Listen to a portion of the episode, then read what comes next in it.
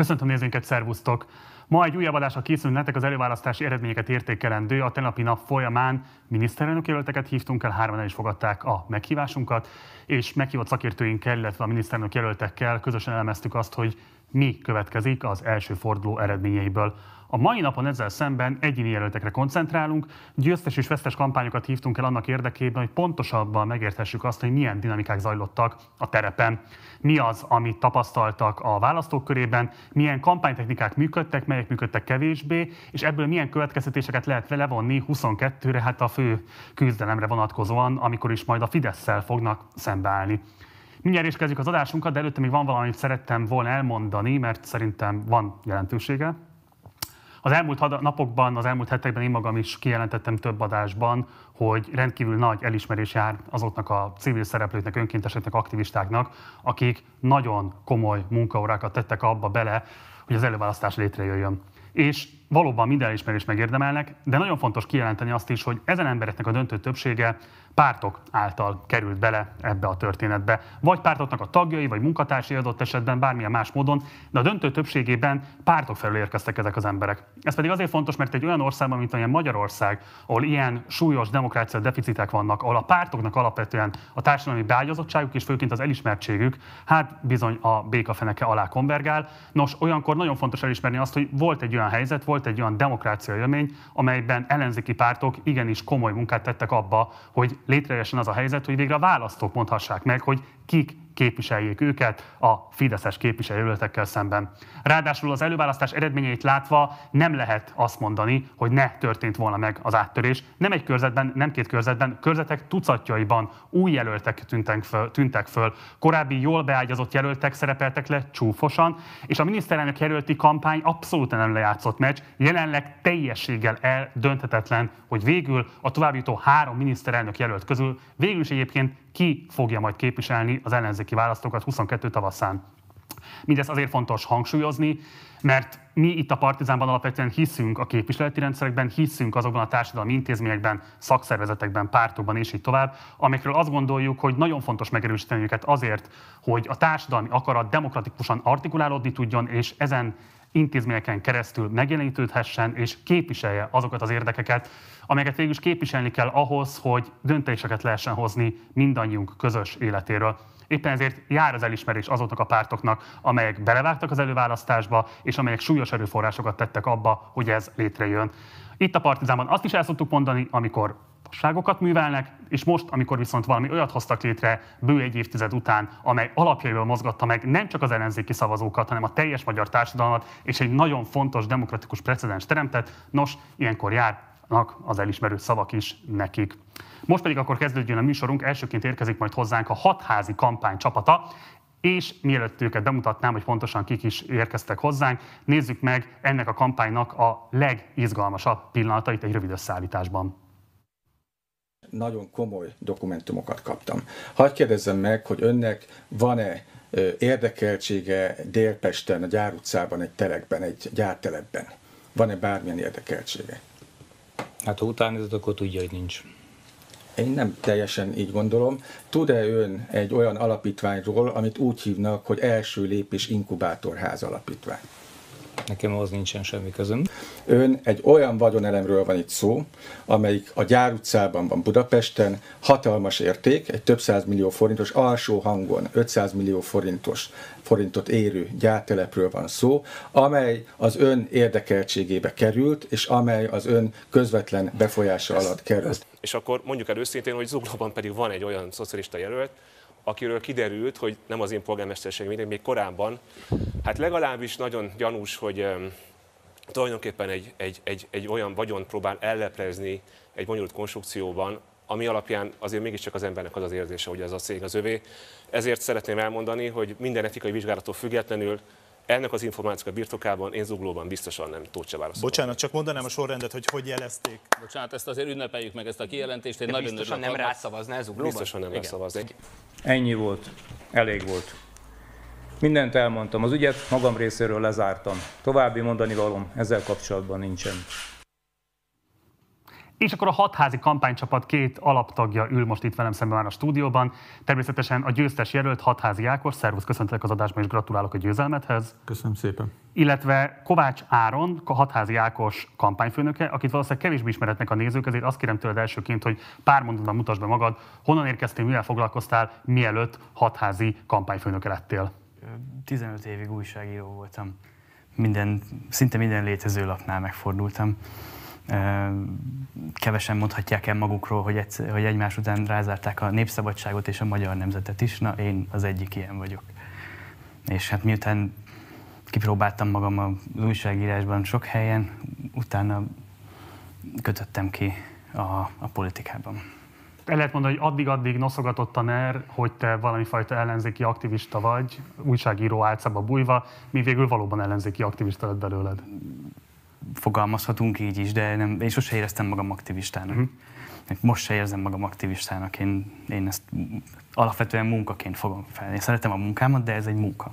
Oké, okay. beszéljünk majd erről, mert szerintem egy nagyon érdekes kérdés, hogy mit jelent pontosan kampányfőnöknek lenni, mert biztos, hogy csomó elképzelés tapad hozzá, de nem biztos, hogy ezek pontosak.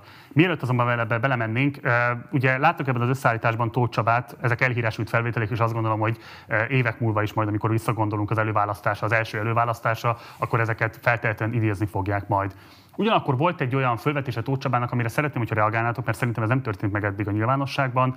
Ő sokszor tematizálta azt, hogy a te helyi beágyazottságod az mennyire kétes értékű, illetve hogy nagyon komoly kihívásokkal küzdötök aktivisták tekintetében, terepmunka tekintetében és így tovább. Az eredmények erre rácáfolni látszanak, úgyhogy szeretném azt kérni tőletek, hogy most ne is cáfoljátok Tóth Csabát, hanem inkább csak ismertessétek, hogy pontosan hogy nézett ki a kampány, hány ember dolgozott nektek, milyen településekkel számoltatok, milyen online jelenlétetek volt, és így tovább tovább, és akkor elsőként Hatházi Ákos. Ha itt igaza lett volna a képviselő úrnak, akkor hát lehet, hogy el tudom képzelni, hogy itt ülnék akkor is, mint győztes jelölt, de biztos, hogy nem ilyen arányjal. Nyilvánvaló egy kampánynak annak van szerepe, akkor is, hogyha igazán én nem a kampányokba, választási kampányokba hiszek, hanem abban, hogy a munkánkat fogják megítélni egy választáson. Tehát én a kampány előtti időszakot sokkal jobban szeretem, és őszintén elmondom, hogy a kampányt annyira nem, mert ilyenkor magát kell az embernek eladni, és azt én nem nagyon szeretem. De ha nem lett volna kampánycsapat, és itt körülbelül száz emberről van szó. Nyilván ezek a száz emberek, ez a száz ember, ez nem mind folyamatosan ült ott, mint ahogy a képviselő úrnál diákmunkások ültek a sátrakban, és emiatt a, nyilván ez a láthatósága a kampánynak nem volt olyan, mint hogyha én diákmunkásokat tudtam volna alkalmazni, vagy pedig ne adj Isten. Ezt konkrétan tapasztaltátok ezt, ezt láttuk Csaba esetében? Igen, ott a diákmunkások ültek ezekbe a sátrakba, illetve láttuk, hogy a kampány során nagyon sokszor zuglói önkormányzati cégeknek az alkalmazottai is megjelentek többek között, amikor táblát tartottak a, a vita előtt ott jöttek ilyen tüntetők, úgymond, táblát tartottak, ott is önkormányzati alkalmazottak is voltak jelen. Nekem, ö, nekem önkénteseim voltak, aktivistáim voltak, és ők természetesen nem tudtak minden nap, minden órájában ott lenni, de ez a száz ember egy nagyon komoly munkát végzett a kezdetektől fogva, ezért volt egyébként az, ami már az elején nagyon örültem neki, hogy mi több ajánlást tudtunk leadni, mint a képviselő úr, aki elvileg annyira nagyon beágyazott volt. Egy kérdést akkor engedj meg ide kapcsolódom, mert erre korábban is utaltál már, hogy az zuglói önkormányzat milyen erőforrásokkal segítette Tóth Csabát. Horváth Csabának, Zugló jelenlegi polgármesterének milyen felelőssége van abban, ahogyan alakult Tóth Csaba kampánya. Ő milyen eszközöket bocsájtott a te megítélésed szerint a Tóth Csaba kampány rendelkezésére?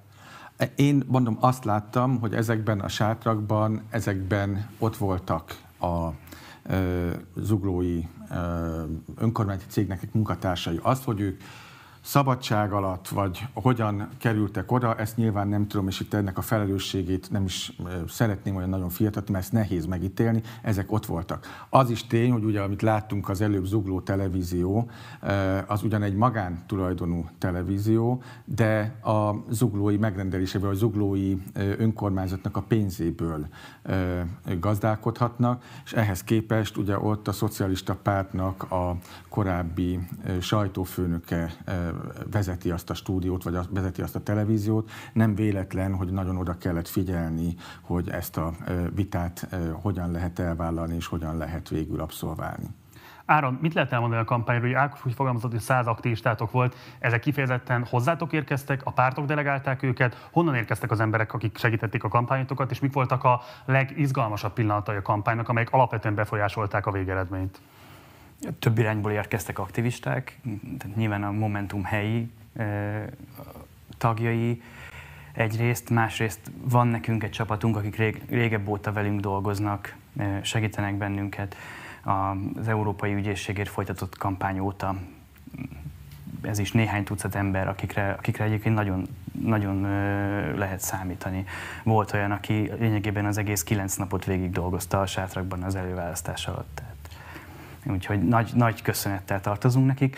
Akkor a Civil Zugló Egyesület oldaláról is jöttek, a, az MMM helyi tagjai is segítettek, szóval összeállt több, több irányból. Egyébként a nehézség pont az volt, hogy ezt a, ezt a csapatot összeszervezni, egy kampány alapvetően, ugye így az én szempontomból nézve egy, egy logisztikai rémálom, mert, mert ugye mindig a megfelelő embernek, eszköznek a megfelelő időben, a megfelelő helyen kell lenni, és hogyha nincs erre elegendő fizetett ember, hogy ezt megoldja, akkor nekünk kell megoldani. Akkor, akkor én viszem a pultot, és én állok be a sátorba, amikor valaki kiesik. Tehát, El lehet mondani, hogy mennyibe került a ti kampányotok?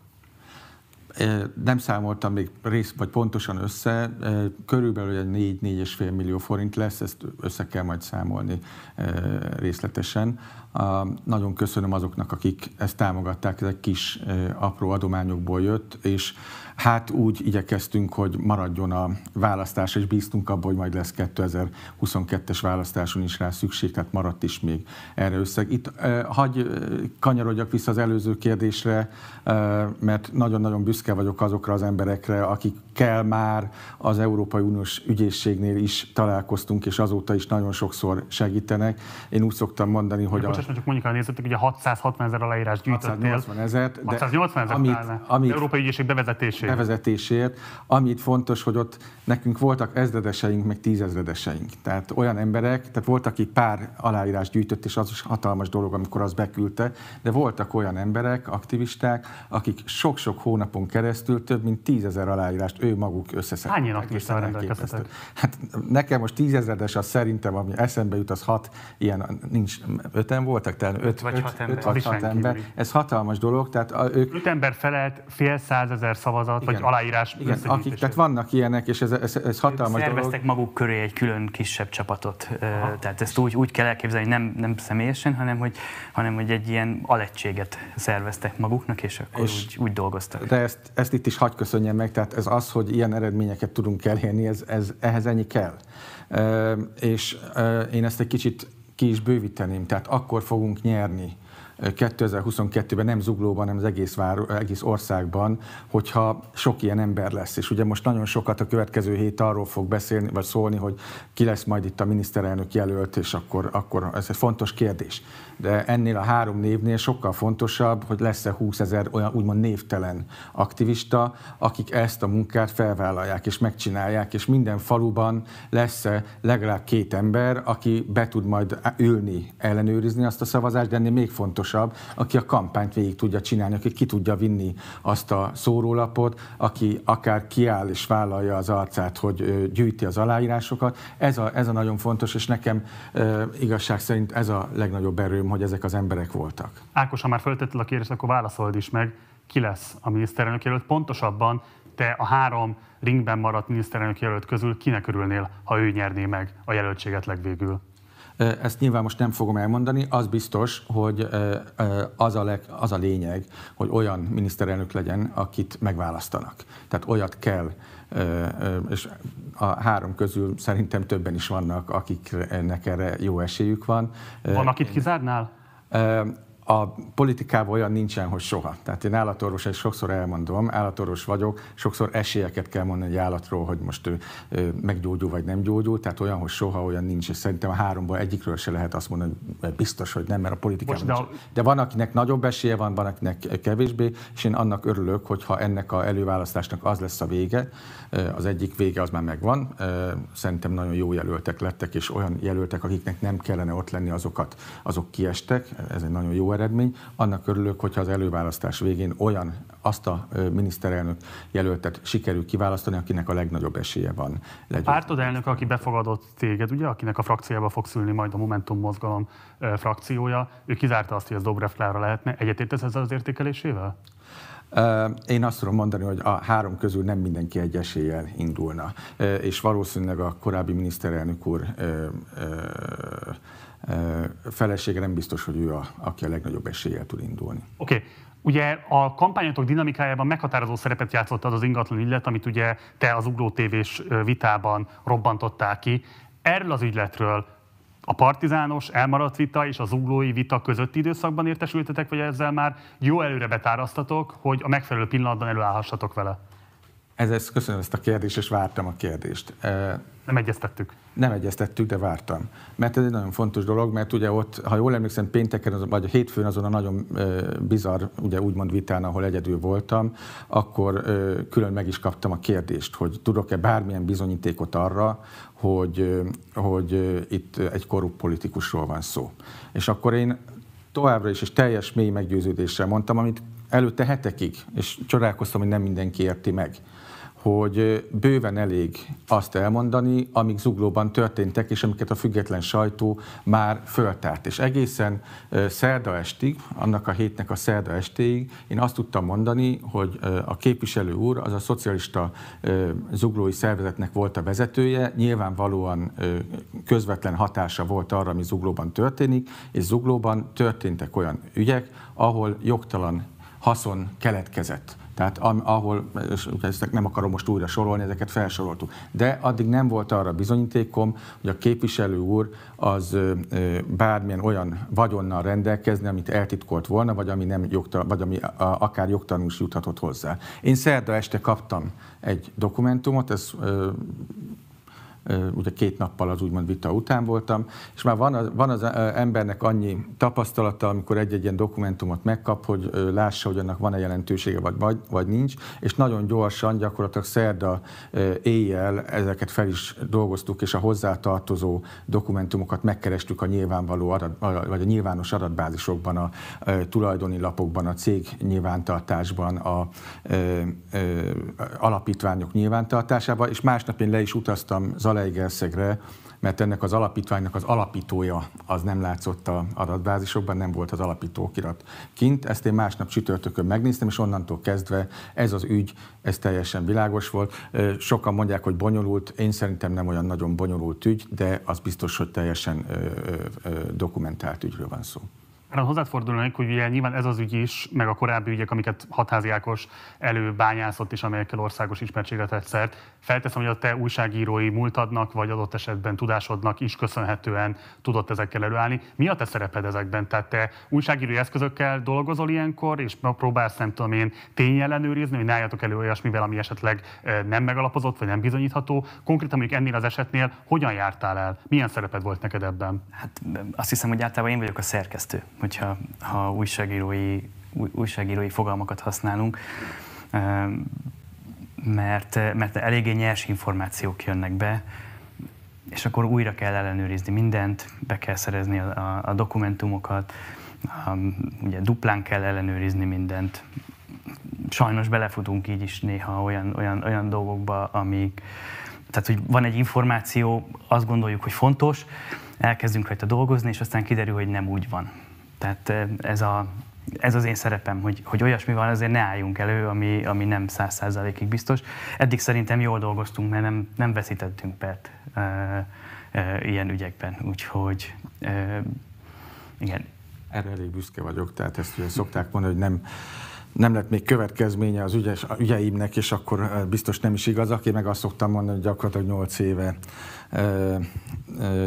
mutatok be nagyon komoly ügyeket, és ezek, ezek nagyon magas embereket, magasan levő embereket érintenek. Én eddig egyetlen egy pert veszítettem el, de abban is úgy, hogy hét mondatot szerettek volna korrigálni, és nem tudom hány millió forintot kérni érte, a hétből egyetlen egy mondat volt. A, igen, a meg kulisszatitkokat el lehet mondani, hogy a, ugye én a Facebook posztokat, azokat én szoktam megírni, aztán utána tele van ö, ö, sokszor, az ember már néha éjszaka írja, és akkor ilyen elütésekkel ezeket korrigálni kell, és valóban ö, úgymond minőség ellenőrizni kell, hogy ö, ö, biztosan ott minden adat az, az megfelelő legyen. Tóth Csaba bukása ellenére is továbbra is egy erős beágyazottsággal rendelkező politikusa lesz a körzetnek. Hogyan lehet vele domestikálni viszont annak érdekében, hogy se ő, se az önkormányzat ne legyen ellenérdekelt a ti tavaszi győzelmetekben? Ugye itt nyilvánvalóan egy alapvetően ellenzéki kerületről vagy körzetről beszélünk, de hát azért jöhetnek még meglepetések, előkerülhetnek új indulók például, lehet, hogy a Fidesz is előáll valami fajta rafinériával. Tehát hogyan lehet itt minimalizálni annak az esélyét, hogy Tóth Csaba ne legyen ellenérdekelt a te esetleges igazi győzelmedben a 22-es választáson? Én azt gondolom, hogy a úr bejelentette, hogy ő már különösebben nem készül politizálni, tehát nyilván a választásra nem vele kell elindulni, de természetesen rövid időn belül felveszem azokkal a pártokkal, vagy azoknak a pártoknak a helyi képviselőivel a kapcsolatot, akik eddig nem támogattak, és nyilvánvalóan... Horváth Csaba gratulált már? Nem láttam még, de vele is... Nem hívott fel, vagy ilyesmi? Nem, de vele is... Ezt tudja a számod? Tudja, igen, vele is fel fogom venni a kapcsolatot. Nyilván meg kellett várni, amíg a, a végeredmény megjön, és a többi pártnak is a helyi képviselőivel fel fog. Azóta lett volna már minimum 24 órája, nem? Volt egy képviselőtestületi ülés tegnap, gondolom, az, az, gondolom az, az elfoglalta. Amint szerencsére, hogy az eredményeket mondjuk, és ez nagyon jó jel, ami nem volt a angol utcai ingatlan eladás téma, tehát nem hozták vissza azt a témát, arról eh, annak örülök. Jó, és akkor egy utolsó kérdés még, mert sajnos letelt az időnk, de szerintem fontos kérdés. Ugye a te veled szembeni legfontosabb vádak azok szoktak lenni, hogy amik egyébként az erényeidként is el szokták ismerni a híveit, hogy úgynevezett médiapolitikus lennél, országos ismertséged van, de hogy inkább újságírói munkát végezel, és nem klasszikus politikai munkát. Mit gondolsz, mi az a munka, amit el kell végezned a következő fél év során kifejezetten zuglóban, ahhoz, hogy azt a helyi beágyazottságot megszerezd, ami most nyilván itt az előválasztás bizonyította, hogy van ismertséged és van beágyazottságod, de mégis ami maximalizálni tudja azt az esélyt, hogy ténylegesen el is hozd a körzetet a 22-es választásokon muszáj egy mondatot a vádra is válaszolni, mert ezt sokszor meghallja az ember. Egy ellenzéki politikus, hogyha a korrupció ellen dolgozik, akkor egyetlen egy dolgot tud csinálni, bemutatni a korrupciót. Tehát amikor én valóban ügyeket mutatok be, akkor arra akarom felhívni a figyelmet, hogy ebből milyen sok van, és azokra az ügyekre akarom felhívni a figyelmet. Ez a, ez a dolgom. Tehát az, hogy én ilyen újságírói munkát végeznék, azt visszautasítom. Ráadásul én azt gondolom, hogy az a 680 ezer aláírás összegyűjtése, az például az egyik leg, komolyabb ö, politikai teljesítmény volt, és legfontosabb politikai teljesítmény volt az elmúlt időszakban, vagy például az MTVA székházban történtek is a legkomolyabb politikai teljesítmény volt. Tehát ennél nyilván többet kell csinálni, de mert nem volt elég, én is azt mondom, hogy többet kell csinálni, de azt gondolom, hogy én tettem a dolgomat. Zuglóban természetesen az elmúlt hónapokban én azt gondolom, hogy egy nagyon jó kis csapat már így is kialakult, amihez remélem, hogy a többi pártnak a hívei, aktivistái is jönnek. Ahogy mondtam, az a legfontosabb, és ezt minden körzetben ez lesz most a következő feladat, hogy aktivista, aktivista, önkéntes, önkéntes legyen, legyen meg az a szervezettség, és a következő hónapoknak ez lesz a feladata, de emellett természetesen folytatni fogom azt, amit eddig csináltam. Ahogy mondtam, ugyanúgy fogok menni kisfalvakba, mert, mert mert az ottani ügyeket is be kell mutatni, ez nagyon lényeges. Várható, hogy belépsz a Momentumba? Én egy független képviselő vagyok, az, hogy mi lesz a jövőben, azt majd meglátjuk. De továbbra is a Momentum frakcióba ülsz be? Hát azt írtam alá, tehát ugye ezt a pártok így ö, ö, állapodtak meg, hogy az indulhatak ki egy pártot, és nagyon hálás vagyok a Momentumnak, hogy felvállaltak. Tehát ők ezért konfliktusokat vállaltak fel, lehet, hogy egyszerűbb lett volna nekik ezt nem felvállalni. Azt gondolom, hogy az élet ezt igazolta, hogy jól döntöttek, és én nagyon hálás vagyok, hogy felvállalták a személyt. Akkor emiatt nem lenne méltányosabb azzal honorálni ezt a áldozathozatalt, hogy mondjuk akkor támogatod ezzel is a pártot?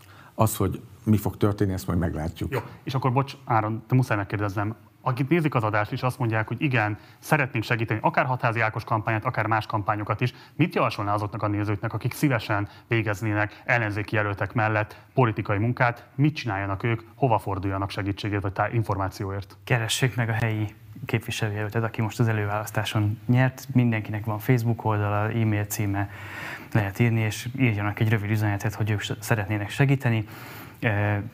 Jó, jól teszik, hogyha azt is megírják, hogy mivel, tehát személyes jelenléttel, otthon végezhető munkával, például telefonálással, esetleg anyagilag tudnak segíteni. Szerintem... várjátok őket? Mi természetesen mindenkit szeretettel várunk. Hát akkor nagyon szépen köszönöm, hogy eljöttetek hozzánk, köszönöm szépen, hogy mindezt megosztottátok a nézőinkkel. Hatházi Ákos, most már győztes képviselőjelölt, illetve Kovács Áron, Hatházi Ákos kampányfőnöke. Köszönöm szépen, hogy eljöttetek, szervusztok! Köszönjük! Most pedig folytatódik az adásunk, akik esetleg most csatlakoztak volna be, azoknak mondanám, hogy tenapi napon csináltunk már egy az előválasztás első fordulóját értékelő adást, amelyben a miniszterelnök jelölteket láttuk vendégül, három is fogadták a meghívásunkat, valamint kampány szakemberekkel beszélgettünk arról, hogy pontosan milyen tendenciák olvashatóak ki az első forduló győzelmeiből. Nem csak a miniszterelnök jelöltiekből, hanem kifejezetten az egyéni győzelmekből is. A mai napon pedig alapvetően győztes, illetve vesztes kampányok tagjait hívtuk el, képviselőteket, kampányfőnököket annak érdekében, hogy kialakultabb képet kaphassunk arról, hogy pontosan milyen taktikai helyzetek eredményeztek győzelmet, melyek voltak azok a taktikai húzások, amelyek kevésbé működtek, egyáltalán mit lehet kiolvasni a kampány tapasztalataiból a 22-es tavaszi megmérettetésre vonatkozóan. És most már folytatódik is az adásunk, ugyanis itt van velem a stúdióban Baranya 3-as számú körzetének képviselőjelöltje, Schwarzkifer Patrik, illetve Gibizer László, Schwarzkifer Patrik kampánymunkatársa. Szervusztok, köszöntelek benneteket a műsorban. Köszöntöm mindenkit. Röviden kérlek, hogy értékeld elsőként a kampányotokat. Mi volt az, ami szerinted megkülönböztetett módon segítette azt, hogy végül is győztesként kerül ki? Ezt kérdezem azért is, mert az előválasztás előtt volt egy olyan általános vélekedés az ellenzéki térfélen, hogy a Jobbiknak a vidéki beágyazottsága, a vidéki hálózata az gyakorlatilag kimagaslik az ellenzéki mezőnyben. Erre azért valamelyes rácáfoltak a mostani eredmények, viszont te pont egy vidéki körzetet tudtál elhozni. Mi az, ami téged megkülönböztetett a többi vidéki, Budapesten kívüli jobbikos kampánytól? Hát én azt gondolom, hogy az egyik legfontosabb lépés az egész kampány során az volt, hogy ideje korán nekiálltunk, ugyanis a tavalyi e, év folyamán ősszel volt egy időközi önkormányzati választás Mohácson, és igazából mi, amikor az lezárult, ahol e, Hát nagy meglepetésre, igaz nem sikerült nyernünk, de sikerült megszorongatnunk a Fidesz Mohácson, ami ugye a Fideszes fellegvárként volt elkönyvelve, hát mi egy frontváros csináltunk belőle, és amint lezártuk azt a kampányt, az én kampányomat rögtön el is indítottuk, és lényegében ezt követően mind Mohácsol, mind pedig a választókerület Hát azóta szinte összes településén megfordultam, jelen voltam, és már akkor elkezdtünk nem hogy az előválasztás, hanem az országgyűlési választásokra gyúrni, és én azt gondolom, hogy ez adta azt a pluszt, ami, ami kellett ahhoz, hogy föl tudtuk építeni azt a hálózatot, azt a rendszert, ami végül segített minket ebben a győzelemben. A választókörzetben a Jobbik alapszervezetét mennyire tépázták meg az elmúlt évek, akár kiválásai, akár vezetőcseréi, mennyire sikerült egyben tartani azt a szövetséget, ami esetleg a korábbi időszakokban alakult ki? Hát erre a válasz nagyon egyszerű, teljesen megszűnt a Jobbik lényegében. Tehát mikor a Mohácsi önkormányzati, időközi önkormányzati kampány előtt, mikor én 2019-ben átvettem a megyei önkormányzati, vagy hát az önkormányzati választásokkor a, ezt a választókerületet, akkor lényegében a nulláról indultunk, mert mindenki vagy elment a mi hazánkba, vagy pedig abba hagyta a politizálást. Tehát végül is egy teljes körű újraépítésre volt szükség, és talán ez is lehetett a siker nyitja, hogy egy teljesen újonnan összeszökött csapat, akikben nincsenek akár évek, több éves tüskék, dolgozott együtt, és ennek köszönhetően tudtuk végül is fölépíteni ebben a hát közel két évben a, azt a hálózatot, ami segítette a munkát. Ez barom érdekes, tehát azt mondta, hogy nem a jobbikos örökség volt az, ami megkülönböztetett előnyt jelentett számomra, hanem pont az, hogy sikerült a nulláról két év alatt építeni egy teljesen új alapszervezetet. Igen, ezt én kimerem jelenteni, hogy sokkal egyszerűbb, mint a, így dolgozni, mint a meglévő régi sérelmeket megpróbálni mikromenedzselni. Oké. Okay. László, um, Ugye ez Mohács és környéke a választókörzet, amiről beszélünk. Mik voltak a legjellegzetesebb kampánytechnikák, amiket alkalmazni tudtatok? Hogyan kell elképzelni egy kampányt Baranya 3-ban? Nagyon érdekes és egy nagyon élvezetes munka volt. Alapvetően a, már megszokott kampánytechnikákhoz nyúltunk. A szórólapozás, a, az újságok, amik, amik gyakorlatilag a teljes választókerületet lefették, illetve hát nagyon-nagyon sok munka, nagyon-nagyon sok kilométer a lábainkban. Ezt hány ember végezte? Mekkora volt a kampánycsapat? Összességében egy olyan 15-20 fővel lehet számolni, akik folyamatosan váltogatták egymást, így azt gondolom, és azt láttam, hogy nagyjából egy olyan 6 fő volt, 6-8 fő volt az, aki a választókerületben folyamatosan ment minden irányba. Van szintén egy ilyen ellenzéki vélekedés, mi szerint Budapesten kívül, aki ellenzéki pártmunkát vállal, vagy aktivistának beáll egy kampány, vagy bármilyen más módon segíti képviselők vagy képviselőtek munkáját, az egzisztenciális kitettségnek teszi ki magát. Ez mennyire volt igaz nálatok? Volt, találkoztatok-e ilyen félelemmel? Volt esetleg olyan támogatótok, aki azt mondta, hogy tök szuper csináljátok, egyetértek veletek, de nem tudok oda menni, szórólapot osztani, beszállni, talpalni? Természetesen ilyen is volt, de én azt látom, hogy a tavalyi Mohácsi önkormányzati időközi választás után sokkal bátrabbak lettek az emberek. Tehát az egy nagyon-nagyon jó alap volt már arra, hogy a munkát folytatni tudjuk. Tavaly volt egy interjúd az azonnalinak, ahol te úgy fogalmaztál, hogy a városban nagyon sok a bizonytalan szavazó, akiket az ellenzéknek meg kellene szólítania. Ugye az előválasztási kampányban is ezekre a bizonytalanokra próbált bazírozni valamelyest az ellenzék, de az is látszik, hogy valószínűleg lehet, hogy inkább az elkötelezett ellenzékieket sikerült megszólítani. Szerintetek melyik tendencia érvényesült inkább? A bizonytalanok is megmozdultak, vagy alapvetően ez a magszavazóknak volt egy döntése, hogy melyik körzetben kit részesítettek előnyben? Én azt látom, hogy vegyes volt ez a kép.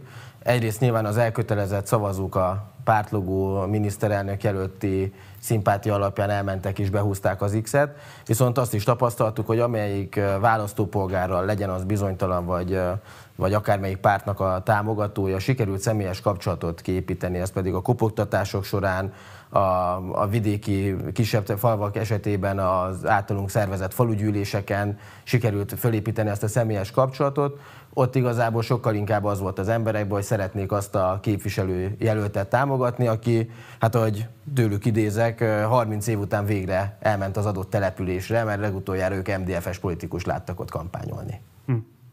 Ugye egy momentumos képviselőtársad volt, akivel megméretkeztél, ő volt ugye, bocsánat, Frey Benjamin, és mindketten viszonylag fiataloknak vagytok mondhatóak. Miben tudtad magad azt megkülönböztetni szerinted tőle? Alapvetően jobboldali karakter az, amiben húzta választókat, vagy mi volt az, amit el tudtál úgymond adni a választóknak momentumos képviselőtársadhoz képest? Én azt gondolom, hogy a, az egyik legfontosabb, vagy a legmeghatározóbb különbség az tényleg az a, az ideje korán megkezdett munka volt. Tehát mire mi beérkeztünk ebbe az előválasztási kampányba, tényleg rengeteg falut lejártam, rengeteg polgármesterrel volt lehetőségem találkozni, ugye a megyei önkormányzati képviselőként ez feladatom is, és ez is egy előnyt jelentett, hogy azért megvan az a felhatalmazás, hogy képviselőként tudok mozogni a választókerületben is. Ez is egy nagy előny volt, illetve hát azok a témák, amiket az elmúlt időszakban bedobtunk, talán amire a legbüszkébb büszkébb vagyok, az a, a Horvátországhoz képest nálunk négyszeres áron épülő autópálya, aminél azt tapasztaltuk, hogyha nem is feltétlenül tudták az én személyemhez kötni, ami nyilván egy kicsit elszomorítja az ember, de a választókerület lakossága nagy rész tisztában van azzal a tényel, hogy nálunk négyszeres áron épül az autópálya Horvátországhoz képest, és ez tőlünk jött ez a, az egész ügy, ezért ez egy nagy büszkeség számomra, és ez az ilyen nagyobb és kisebb volumenű akciók, teg a, a falugyűlések, a, a Facebookon való jelenlét, ez mind mindenhez járult hozzá, vagy ez, ez járult ehhez hozzá. László, milyen logisztikai kihívásokat jelentett az előválasztás megrendezése? Akár a sátrakat kérdezem, akár az online előválasztást kérdezem, tehát milyen kihívásokkal találkoztatok, amelyek megkülönböztetetten itt vidéken, Budapesten kívül jelentkeztek, és jó lenne fölhívni rá a városias közönségnek is a figyelmét? Baranya 3-as választókerülete nagy. Ez azt jelenti, hogy két pontja között akár 100 kilométer is mérhető, és bizony nagyon-nagyon komoly logisztikai feladat volt, és a, a segítőink, mondhatni most már kollégáink, nagyon-nagyon sok munkát tettek bele abba, hogy minden egyes alkalommal el tudjon jutni minden, mindenhova időbe. Én magam logisztikával foglalkozom, és minden elismerésem azoknak a, az embereké, vagy azoké az embereké, akik ezt véghez vitték. Hány választási sátor volt a körzetben? Négy uh, sátrunk volt, ebből egy volt fixen Mohácson, kettő-kettő az a nagyobb meghatározó települések, a nagyobb meghatározó alatt egyébként 3-4 ezres településekről beszélünk, és volt egy mozgó sátrunk, ami pedig négy különböző helyszínre terveztünk be, de hát azt is látni kellett, hogy a végére azért elfogyott a kraft meg a lendület, úgyhogy egy, egy sátor az végül elmaradt, egy helyszínt kénytelen volt a, a helyi előválasztási bizottság lemondani, mert elfogytak az emberek, hiszen azért az időjárás se volt mellettünk, úgyhogy három nap után sajnos mindenki beteget jelentett, de de ennek ellenére én úgy gondolom, hogy azért sikerült az előválasztást tisztességesen és jól megszervezni. Korábban problematizáltad azt, ami szerintem egy nagyon izgalmas felvetés, hogy az ellenzék kvázi leírta például te körzetedet is, mondván, hogy ez egy erősen fideszes körzet, és te azzal érveltél, hogy igazából itt azért nagy számban vannak bizonytalan szavazók, és hogy politikai munkával lehetne változtatni a körzetnek a politikai orientációján. Hogyan terveztek lobbizni azért, hogy a pártok, az Egyesült Ellenzék ne írja le ezeket a körzeteket, és többleterőforrásokkal segítse azt, hogy itt is adott esetben győzelmet, vagy legalábbis a esetleges vereséget szűkítendő tudjatok majd küzdeni tavasszal a fidesz szemben? Hát úgy gondolom, hogy a legjobb lobby, hogyha nevezhetjük annak, az a munka. És a munkának mindig megvan a gyümölcse, és már eddig is látják és tapasztalhatták, a, aki figyelte nálunk az eseményeket, hogy tudtunk sikereket elérni, akár az, hogy a nulláról tudtunk fölépíteni tényleg egy működő kampánycsapatot, egy közösséget, és hát minden mellett pedig az ellenzéki szempontból azt sikerült elérnünk, nyilván vannak információink, jutnak hozzánk vissza információk az ellenfél oldaláról is, hogy azért a Fidesz sem, annak ellenére, hogy egy viszonylag jelentős győzelmet tudtak aratni 2018-ban, nem olyan magabiztos, még ezzel a választókerülettel kapcsolatban sem, mert annak a súlyát igazán senki nem tudta még felmérni, hogy milyen az, hogyha egy képviselőjelölt valójában elvégzi a politikai munkát. Legyünk őszinték, főleg ezekben a választókerületekben erre az elmúlt évtizedekben nem volt példa. László, milyen nyilvánossága van a választókörzetnek, ami segítette a kampányotokat? Tehát hova tud egyáltalán eljutni képviselőjelölt, ha szeretné a saját programját, a gondolatait népszerűsíteni?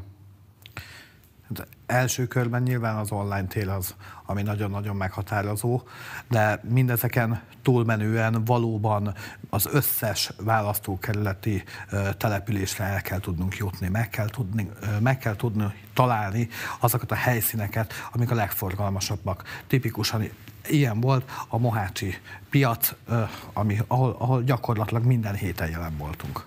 Vagy ami még nagyon fontos, és nagyon pozitív visszacsatolások voltak ezzel kapcsolatban, az ember, hogyha jelöltként, vagy akár képviselőként elmegy a falunapra, elmegy a részt vesz a közösség életébe. Hát volt olyan, hogy én is búcsúfát díszítettem a helyiekkel, megkérdeztem, hogy kell a segítő kézők, ezt örömmel vették, és tényleg ezek a lehetőségeink vannak, hogy ott vagyunk az emberek között. Elmegyünk a programokra, részt veszünk ezeken a programokon, és hát kontrasztot mutatunk, hogy mi nem enni megyünk oda, aztán gyorsan elrohanni a következő helyszínre, hanem megpróbálunk minél több időt ott eltölteni, és a helyiekkel beszélgetni. A választókerületben a kisebbségek aránya az országos átlaghoz képest kiemelkedőnek tekinthető. Itt ugye van német, szerb, horvát és roma kisebbség is. Mit lehet elmondani az ő politikai preferenciáikról? Hát ez egy nagyon érdekes kérdés, ez én is ugye sváb származásúként külön a politikai érdeklődésem miatt a, a magyarországi németség, így a baranyai németség pártreferenciáját az külön figyelemmel kísértem, meg próbáltam tényleg a lehető legkülönbözőbb módon felmérni, és megosztott. Én azt gondolom, hogy hogy nem lehet a egyik csoportra se ráhúzni, hogy ehhez vagy ahhoz a párthoz húz úgy ámblok, hanem mindenhol vannak ellenzékiek, mindenhol vannak fideszesek, és ami nálunk egy nagyon ki, fontos és kiemelendő jelenség az az, hogy létezik az identitás alapú, vagy az etnikai alapú, hogy kinek hogy tetszik jobban döntés a választásokon. Tehát tényleg sok esetben olyan jelöltek, akár helyi önkormányzati választásokon, akár országgyűlési választásokon kapnak szavazatokat, akikről tudják, hogy az adott csoporthoz tartozik mert ennyire fontos. Nekik sokkal fontos, akár fontosabb lehet a pártlogónál az is, hogy a, a saját közösségükből valót válasszanak meg képviselőjüknek. Sokakat meglepett a pártod miniszternek jelöltjének a szereplése, hiszen nagyon sokáig őt nem úgy befutó helyre várták, hanem abban teljesen biztosak voltak, hogy ott lesz a három legjobb jelölt között. Ehhez képest ugye jócskán lemaradt a harmadiktól, Márkizai Pétertől. Mi történt Jakab Péter kampányával? Miért, hogy ez lett a végeredménye az ő szereplésének? Hát ugye ez többször is hangzott, és tényleg hát mi is tapasztaltuk, hiszen Péter, mikor hozzánk jött, akkor Mohács mellett Pécsváradra látogatott el, ami szintén egy a mi választókerületünkben jelentős település, országos szinten a maga közel 4000 lakosával pedig egyáltalán egy máshol ekkorák a falvak, mint nálunk Pécsvárad, a mi város.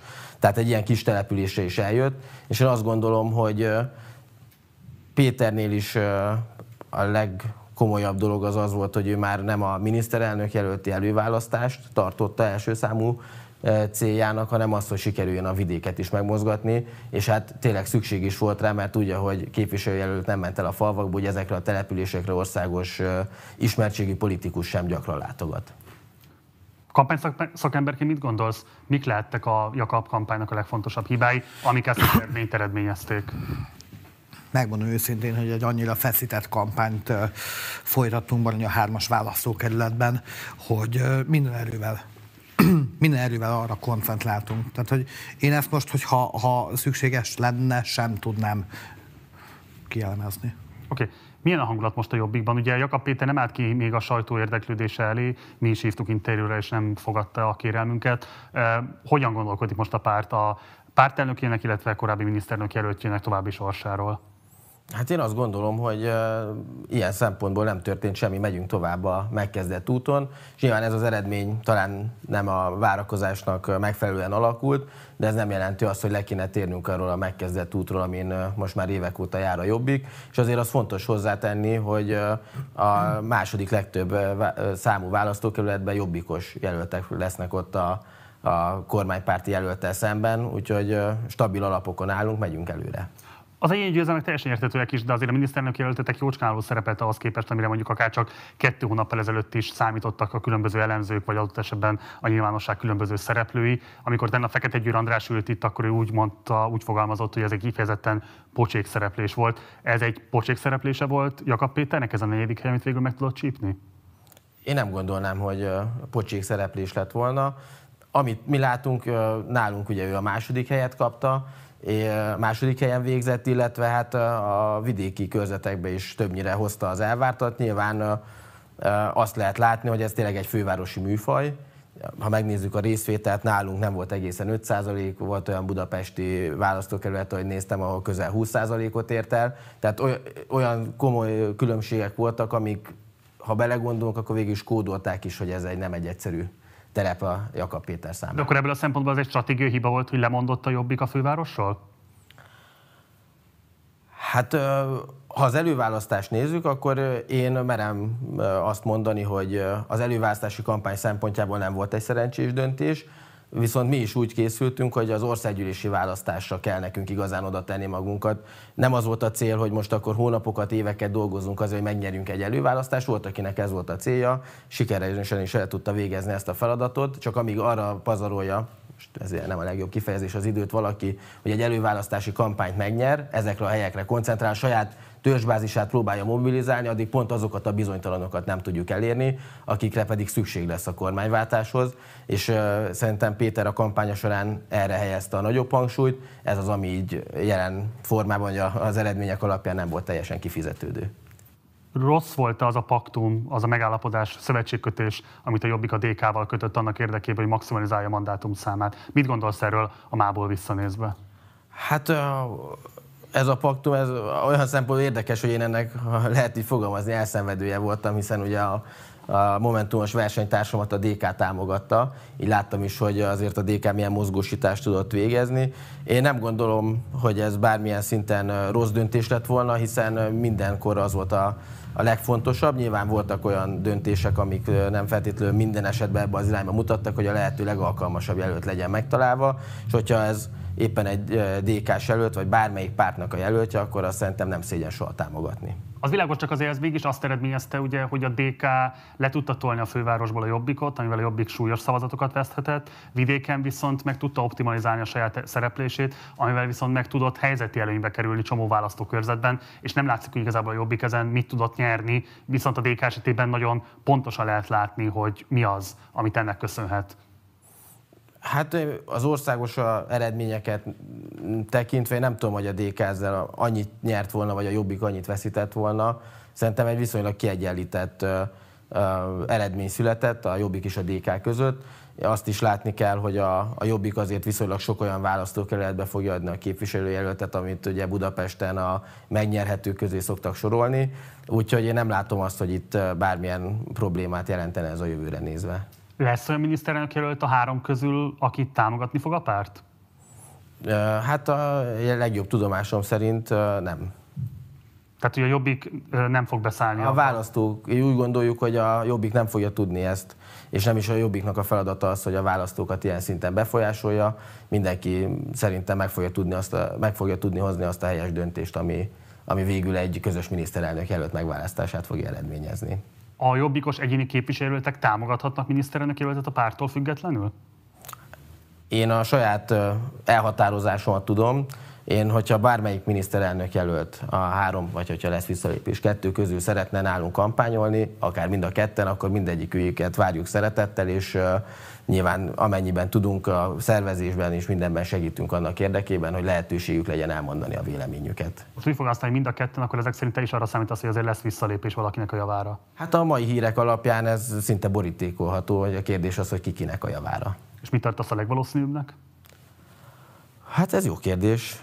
Ez szerintem még a, a, a felek sem tudják, hogy mi a legvalószínűbb, úgyhogy én nehezen fogom tudni ezt így most megítélni. Egy záró kérdést engedj még meg, le kell mondani Jakab Péternek ezután a szereplés és ezután az eredménye után? Nem. Jó. És akkor egy utolsó kérdés László hozzád.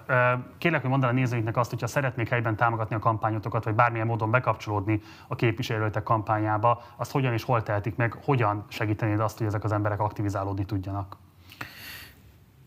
egyrészt az online tér erre egy kiváló lehetőséget és teret tud biztosítani. Így hát akár Schwarzkiefer Patrik oldalát követve bizonyára meg fogjuk találni ezeket az embereket, és hát továbbra is a, az emberek között leszünk, így személyesen is bármikor megtalálhatnak bennünket. Schwarzkiefer Patrik, Baranya 3-as számú körzetének egyéni képviselőjelöltje ellenzéki színekben. Gratulálunk a győzelméhez, és Givizer László, a kampányfőnök. Köszönöm szépen, hogy itt voltatok velünk, és köszönöm szépen, hogy mindezt megosztottátok a nézőinkkel. Köszönjük. Köszönöm. Most pedig megyünk tovább, érkezik hozzánk Csordás illetve a Csordás kampány. Nézzük meg egy rövid összefoglalóban, hogy hogyan értékelték a kampányt.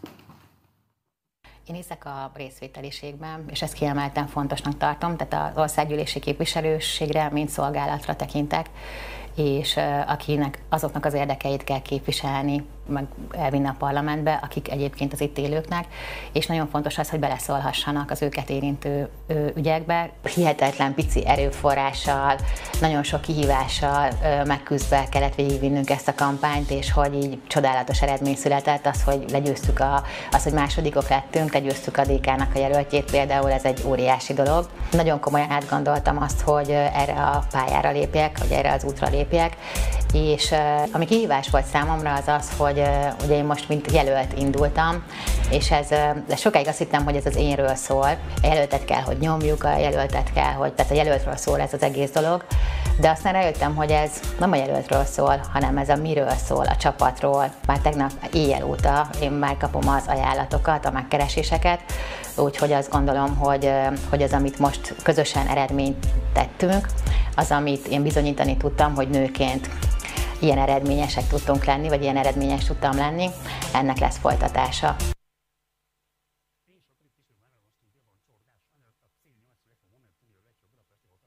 körzetben. Szervusz, köszönöm, hogy elfogadtad a meghívásunkat.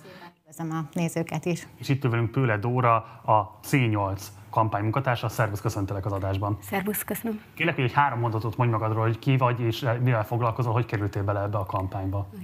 Pölhe Dóra vagyok, C8-nak elnökségi tagja egyébként, és a Pico kampányban csatlakoztam a C8-asokhoz, később léptem be utána a C8-ba, akkor sima aktivistaként, aktivista feladatokat csináltam, aztán egyre jobban belevonódtam a kampányba, és aztán nagyon jó csapatot, egy nagyon jó közösséget találtam meg a C8-ban. Igen, és egyébként civilben pedig tolmácsolok, orosz-magyar tolmács vagyok.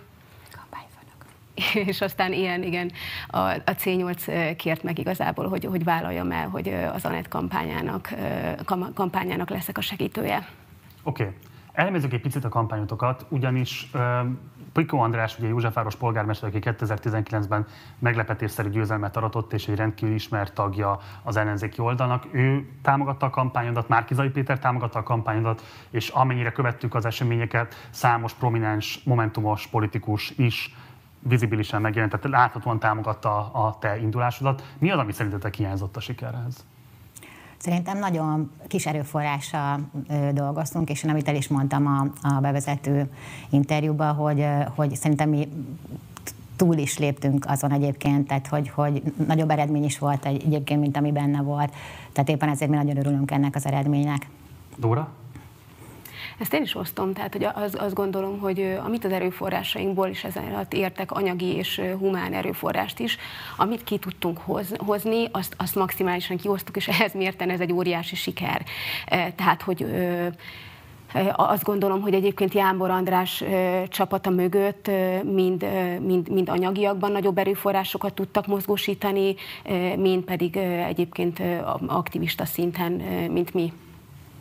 Ez utóbbi miért van szerintem? Ugye a C8 az egy Józsefvárosban rendkívül jól beágyazott, mondom még egyszer, tehát Piko András kampányában feltűnt, és azóta is jelenlévő szervezet a kerületben. Mi miatt tudtatok kevésbé mobilizálni például mondjuk aktivisták szintjén? Uh-huh.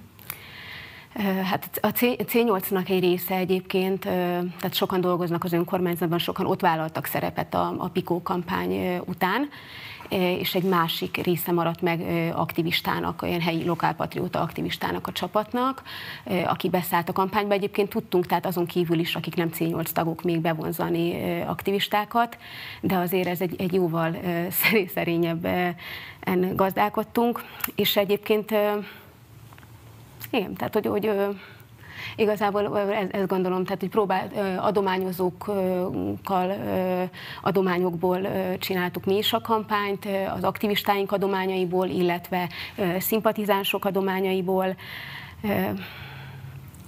Oké.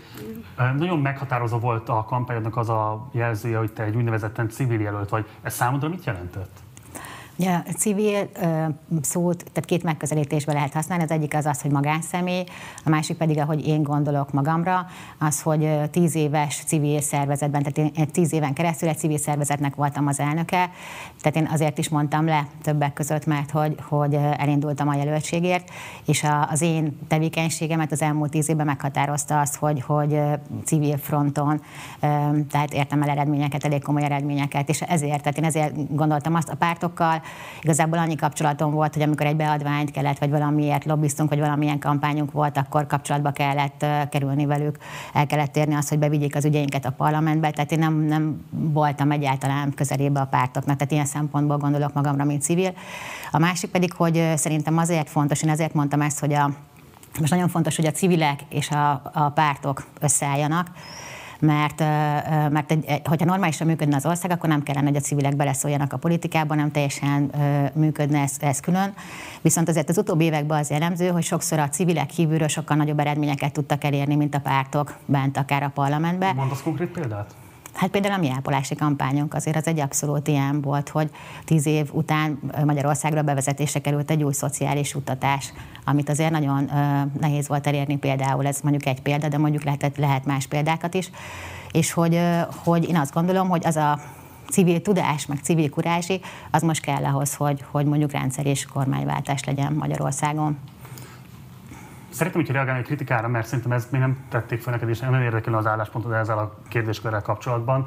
Nevezetesen ugye, hogy többen szokták azt problematizálni, hogy az úgynevezett civilség az valójában egy olyan értéksemleges pozíció, ami nem jelent semmifajta előnyt igazából a pártpolitikaival szemben, valamifajta olyan tisztaságot próbál jelezni, ami egyébként nem biztos, hogy önmagában érték, mert hogy civil köntösben is lehet nagyon toxikus, retrográd, nem kívánatos politikák mellett kiállni. Látjuk azt, hogy például mondjuk szélsőjobboldali formációk hogyan bújnak be az állatvédelem mögé, és akkor mondhatnék még további ilyen példákat. Tehát mit gondolsz, nincs-e a civilségnek ilyen szempontból egy kifejezetten depolitizáló hatása, hogy a tisztaságot felül értékeljük, és a politikát meg valami megvetendő és ilyen szempontból eltartandó dolognak tartjuk, csak így az a baj, hogy konzerválódnak azok a hatalmi viszonyok, amiknek a meghaladásáért te is kitartóan küzdesz. De hogy egyáltalán nem, hát én pont arról beszéltem az előbb, hogy, hogy azt gondolom, hogy van a pártok és annak az ereje, és van az a féle civilség, amiből én jöttem, ami tudásanyagot fel felhalmoztam, amit mondtam, aki kívülről komoly eredményeket értek el, mert olyan kampánystratégiát tudtak vinni, mert olyan tudás van, és azt gondolom, hogy ez, ez egy pozitív dolog, tehát mind a kettő pozitív dolog, és most ennek össze kell adódni ahhoz, hogy Magyarországon rendszerváltás legyen. Tehát én abszolút ilyen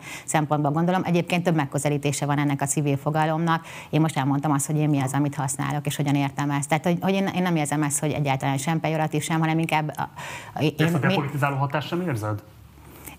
Egyáltalán nem érzem. Hát egyébként, ha, ha belegondolunk, akkor mindenkinek politizálni kellene, tehát beleszólni az őt érintő dolgokba. Tehát ilyen értelemben én nem érzem, hogy depolitizáló hatások, hiszen a civilek is politizálnak, nem nagy politizálnak.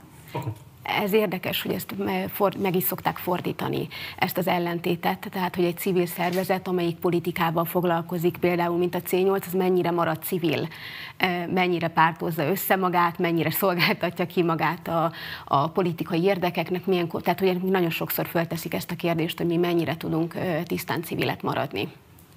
Ugye arról beszélt az Anett az előbb, hogy egy megkülönböztetett tudást tudnak hozni a civilek. Elmondanád, hogy mi az a megkülönböztetett tudás, vagy mesél erről egy picit még nekünk? Hát például mondjuk, hogyha a kampányunkat nézzük, most ha a mi kampányunkat, például az, hogy bevállaltunk egy repet, tehát hogy, hogy szerintem, hogy volt jó néhány... Inkább épített, vagy vitt tőletek? Én azt gondolom, hogy abszolút épített. Hát azért az, hogy, hogy kitettük a reppet, és kb. tehát még ki sem küldtük a sajtónak az, hogy ez elindult, és már minden médiumban benne volt az, hogy 135 ezer lett az elérése, anélkül, hogy bármit tettünk volna rá, tehát gyakorlatilag semmi pénzből, nem tudom, hogy más pártoknak, vagy más kampányoknak mennyi pénzt kellett arra rátenni, hogy, hogy ilyen elérése legyen. Tehát nekünk az, ezek ilyen nagyon tudatosan, tehát pont az, hogy nagyon erőforrás hiányosak voltunk, és azért meg kellett tenni, vagy az, hogy a, hogy a vitán én bevállaltam az, hogy, hogy, hogy ilyen súly jellegűen abszolút így, így az ellenfeleknek kedve kérdezem. De bocs, a de ez nem, de ez nem civil, bocs, ez nem civil, hanem csak azt mondtam, hogy, hogy most az erőforrásra gondoltam már. Nem, a, tehát hogy például ez a, ez, a, ez a dolog, én azt gondolom, hogy ez egy, egy kicsit olyan, ez kicsit azt gondolom, hogy nem kicsit, hanem, hanem a kicsi nélkül, hogy azt gondolom, például ez egy ilyen civil dolog volt, amitől egyébként sokan idegenkedtek, vagy ez olyan megosztó volt ez a, a dolog, de nagyon nagy volt az elérése, és egyébként meg, aminek meg kellett, hogy feleljen, hogy a repműfaj, vagy az, hogy a, hogy a maga a verselése, tehát hogy igazából minősége ez megfelelt a repműfajnak, tehát itt ízlések és pofonok különbözőek. Mm. És hogy én azt emelném, hogy minket belülről hogyan épített a kampánycsapatot ez. Tehát viszonylag a vége fele volt már, de ez egy óriási dobást adott ennek a, a igen, igen, ennek a kampánycsapatnak is, ezeknek a, hát vannak ott látszik is a klipben, tehát vannak momentumos, momentum tagok is vannak benne, de zömében egyébként civilek vannak, C8 tagok, illetve az ANET támogatói 8.-9. kerületből, és hogy ez egy óriási lökést adott, és egyébként ebbe emelném még ki a civil kampány az egyik aspektusát, hogy azért itt mindig, tehát itt a motivációra nem elég az, hogy, hogy itt nincsen, mint egy pártban azt, hogy ez a közös cél, és akkor ugye van egy egy, egy összetartó erő maga a párt, illetve egy hierarchikus felépítésnek meg kell felelni, egy alulról szerveződik egy civil szervezet, alulról szerveződik a kampány, amit egy civil szervezet irányít, és folyamatosan motiválni kell a tagokat, és ezt a, ezt a kohéziót meg kell teremteni hogy mi, mi itt együtt vagyunk, és együtt csinálunk valamit, és ennek a közös csinálásnak az élményét bele kell vinni. Azért, hogy el tudjanak köteleződni. Ha már ilyen kohéziós erőként hivatkozhatok a kampányra, akkor hadd kérdezzek még valamit, és most nem abba akarok bemenni az ízlés kérdés, hogy ez egyébként egy jó dal volt-e, rossz dal volt-e, jó klip volt-e, rossz klip volt-e, de az viszont nagyon érdekelne, ugye úgy hivatkoztok rá, hogy ez egy, ez egy fontos eredményem volt a kampánynak, de hogy közben meg én azt láttam, hogy ez inkább egy életérzést próbál adni, nagyon komoly nézettsége van, ebben igazad van, hogy sokanhoz eljutott, de mint hogyha nem lehetett volna ezt egy egyben átváltani szavazatokra. Tehát, hogy kicsit hasonló az effektus, mint mondjuk például Jakab Péter esetében, aki abszolút dominálni tudta például a Facebookos nyilvánosságot az elmúlt fél évben, és ebből mindenki azt a következtetés mondta, hogy biztosan befutó helyen lesz, és ehhez képest azt lehet látni, hogy amire vevők az emberek életérzésként vagy valamifajta gesztusként az online térben, az nem biztos, hogy egyébként konkrétan a szavazati vagy a választói magatartásukat érdemben befolyásolni képes lesz. Ez az ismertségemet azt gondolom ezt, azt növelte, mert ez a rep, ez a kampány, tehát ez a programomnak a, az elemeit tartalmazza. Tehát, hogy, hogy arról beszélgettünk, hogy nagyon fontos lenne az, hogy a programomból készíteni egy videót, de már nagyon uncsi az, hogy most odállok és elmondom, és akkor így ötleteztünk, tehát hogy így a, a, aki a videót készítette a Takács Maria, kitalálta ezt szerepet, és ez igazából tökre megvettük, mert ez egy nagyon Szóval szerintem ez egy nagyon-nagyon klassz ötlet volt, és egyébként nem a, szerintem nem a szavazókat hazott, hanem szerintem inkább az ismertséget. Tehát ezért nekünk nem volt arra forrásunk, hogy nem tudom én, hány, mennyi pénzt rátegyünk a, arra, hogy nem tudom milyen reklámokat rakjunk. Ez viszont, ez tényleg ez a rep, ez olyan, ami már az én nevemet lehet, hogy e, vagy nem az ember, ez benne van a, a repbe, de hogy ez meg fog maradni. Ez egy fog... Ne aggódj, el tudnám mondani, nem fogom. A komolyabb nem ártott? Én azt gondolom, hogy azért, tehát hogy, hogyha, hogy én, nem, nem, én nem gondolom, hogy a komolyan vehetőségemnek ártott, hiszen ha, hiszen ha valaki ránézett utána az oldalamra, vagy az, hogy miket csináltam, akkor azért látta az, hogy én egy elég, elég komoly ember vagyok. Az, hogy bevállalok ilyet, mint ahogy a széldett is, ez azt gondolom, hogy belefér. Tehát ez nem az, hogy, tehát én nem gondolom, hogy, hogy ez, ez, ez nem tudom, ez renoméról lett volna. Laura? Ez egy fontos dolog egyébként ezt kiemelni, hogy azért itt ezt nem ilyen profi piárosok rakták össze, hogy akkor mit kellene, mivel hívjuk fel az Anetre a figyelmet, hanem hogy az volt, hogy, hogy egyértelmű volt, hogy még ismertebbé kéne tenni, még inkább el kéne juttatni az emberekhez azt, hogy milyen ö, üzenetekkel lehet őt azonosítani, milyen ö, elköteleződésekkel és, és hogy ehhez akkor próbáltunk egy kreatív eszközhöz nyúlni, de hogy ez, ez abszolút a szegény ember vízzel főz ötlet volt, vagy civil kurázsi, akkor hívjuk így, hogyha ez így. Na akkor az emlegetett civil kurázsra térjünk rá a vita vonatkozásában is, mert szerintem ez egy nagyon fontos kérdés így talán utólag elárulhatom, hogy én vitavezetőként rendkívül hálás voltam azoknak a jelölteknek, akik mertek konfrontálódni és mertek valódi frontokat nyitni, hiszen nyilvánvalóan ez egy nagyon hálás helyzet műsorkészítőként. De ti utólag hogyan értékelitek ezt? Miért ezt a stratégiát választottad, hogy konkrétan mindegyik jelölt felé nyitottál valamilyen frontot, próbáltad ezzel magadat megkülönböztetni? Ez nyilvánvalóan egy elhatározott stratégiának a végigvitele volt. Utólag hogyan értékeled? Jó volt-e ez az eszköznek, ennek az eszköznek a használata, vagy sem? Ártott vagy használt? Szerintem az abszolút jó volt.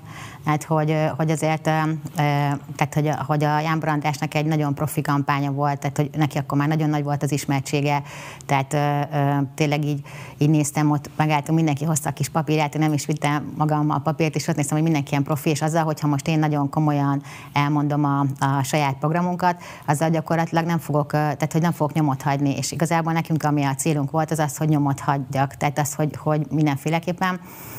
és én azt gondolom, hogy nem személyeskedtem, hanem határozottan bekérdeztem, és, és vég, tehát, hogy végre így a viták során így először volt valami élet is ebbe az egészbe.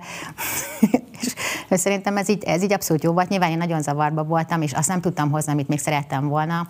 Az mi hogy, volna? Az az, hogy szakmailag is sokkal több mindent szerettem volna elmondani a programomból, de egyszerűen nagyon zavarba voltam. Tehát lehet, hogy nem látszódott, de iszonyatosan zavarba voltam. Tehát én, nekem ez volt az első ilyen, ilyen élményem.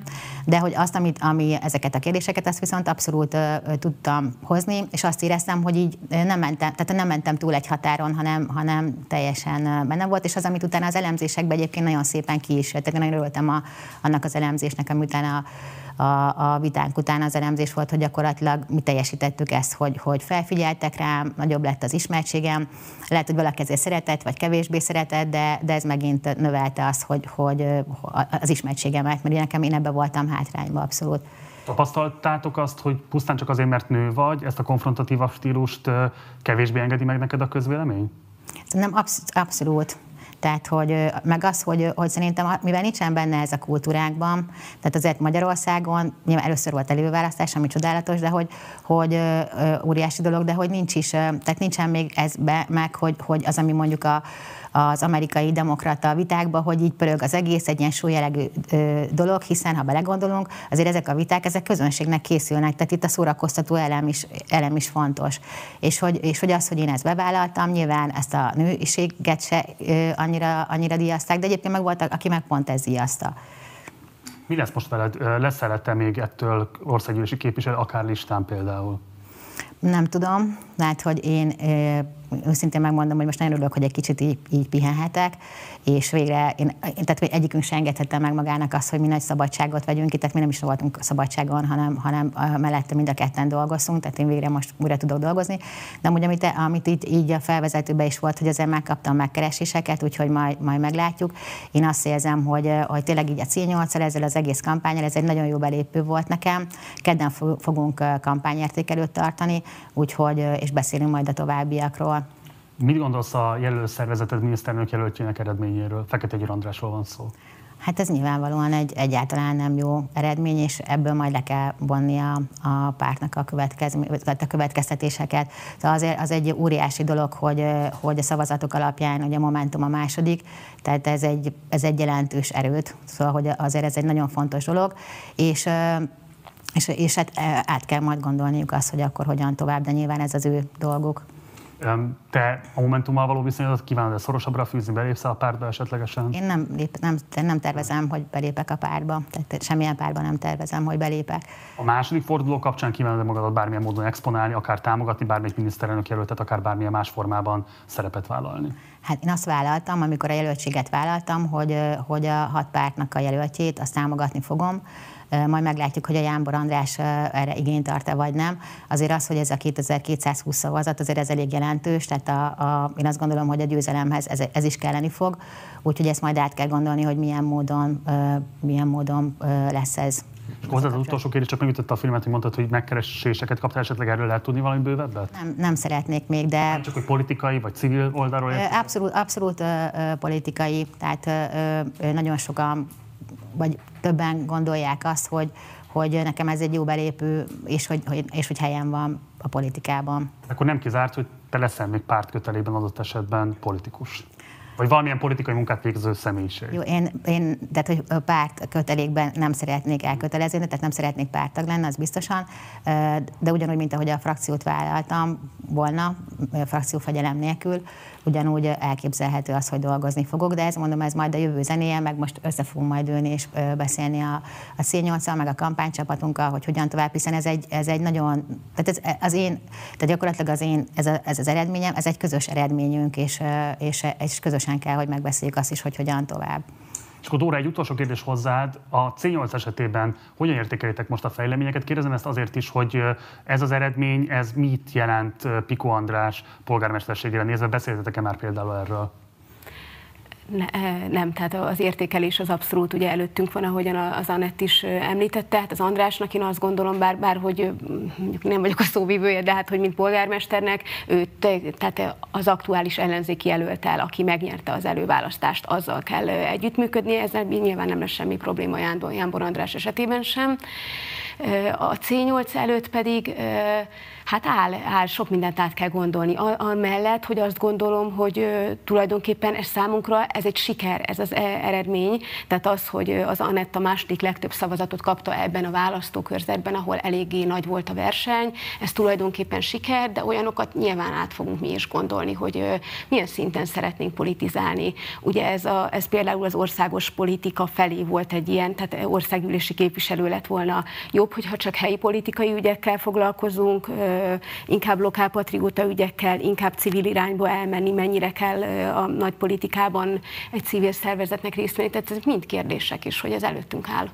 Meg a másik azért szerintem, ami, ami fontos, hogy azért ez a, ez a mostani előválasztás, ugye a választókerület 2018-ban a legkevesebb választót tudott megmozgatni és azért most benne voltunk a 15-ben, akik a, legtöbb, arányaiban a legtöbb választót tudták elvinni az előválasztásra. Tehát azért szerintem ez egy nagyon komoly eredmény, és ezt érdemes, és ez a színnyolc eredménye is, úgyhogy ezt, ezt majd érdemes átgondolni, hogy hogyan tudjuk majd az embereket még jobban mobilizálni, mert azért ez egy nagyon, nagyon nagy eredmény. Csordás Anett, Pölhe Dóra. Nagyon szépen köszönöm, hogy elfogadtatok a meghívásunkat, és hogy mindezt megosztottatok a nézőinkkel. Gyertek majd máskor is, sziasztok! Szia. Köszönjük szépen! Köszönjük, köszönjük. Most pedig folytatódik az adásunk, érkezik a győztes kampány jelöltje, Jánbor András, illetve érkezik a kampánynak a kampányfőnöke. De előtte nézzük meg egy rövid összeállítást abból, hogy Jánbor András hogyan értékelte a győzelmét.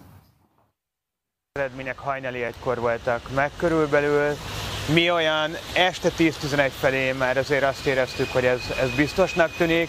Gyertünk!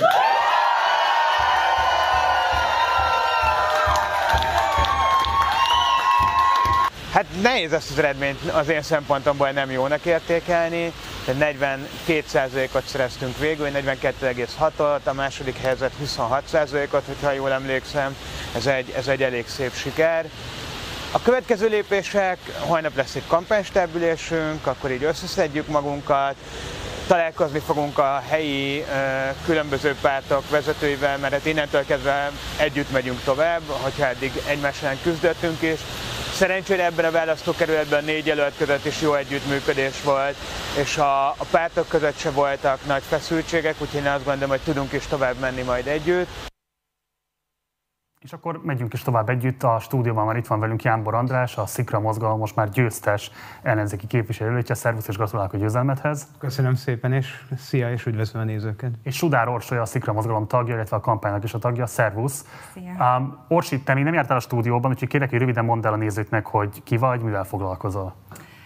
Sudár Orsolya vagyok, a Szikra mozgalom elnökségi tagja, nagyjából, hát most már több mint egy éve, most lassan másfél éve, és én a CEUN vagyok történész hallgató, a PHD-mat írom a Budai Vár felújításából, és, és hát a Szikra mozgalom az én legnagyobb szerelem projektem. Hát illetve tegyük még mellé a Város másik oldalán című podcastokat, igen, igen, igen. melyet Takács Ákossal közösen készítettek, és mely a Partizán podcastjaként hallgatható a nézők számára. Ajánljuk egyébként, aki esetleg még nem látta volna, vagy hallgatta volna, hogy hallgassa meg.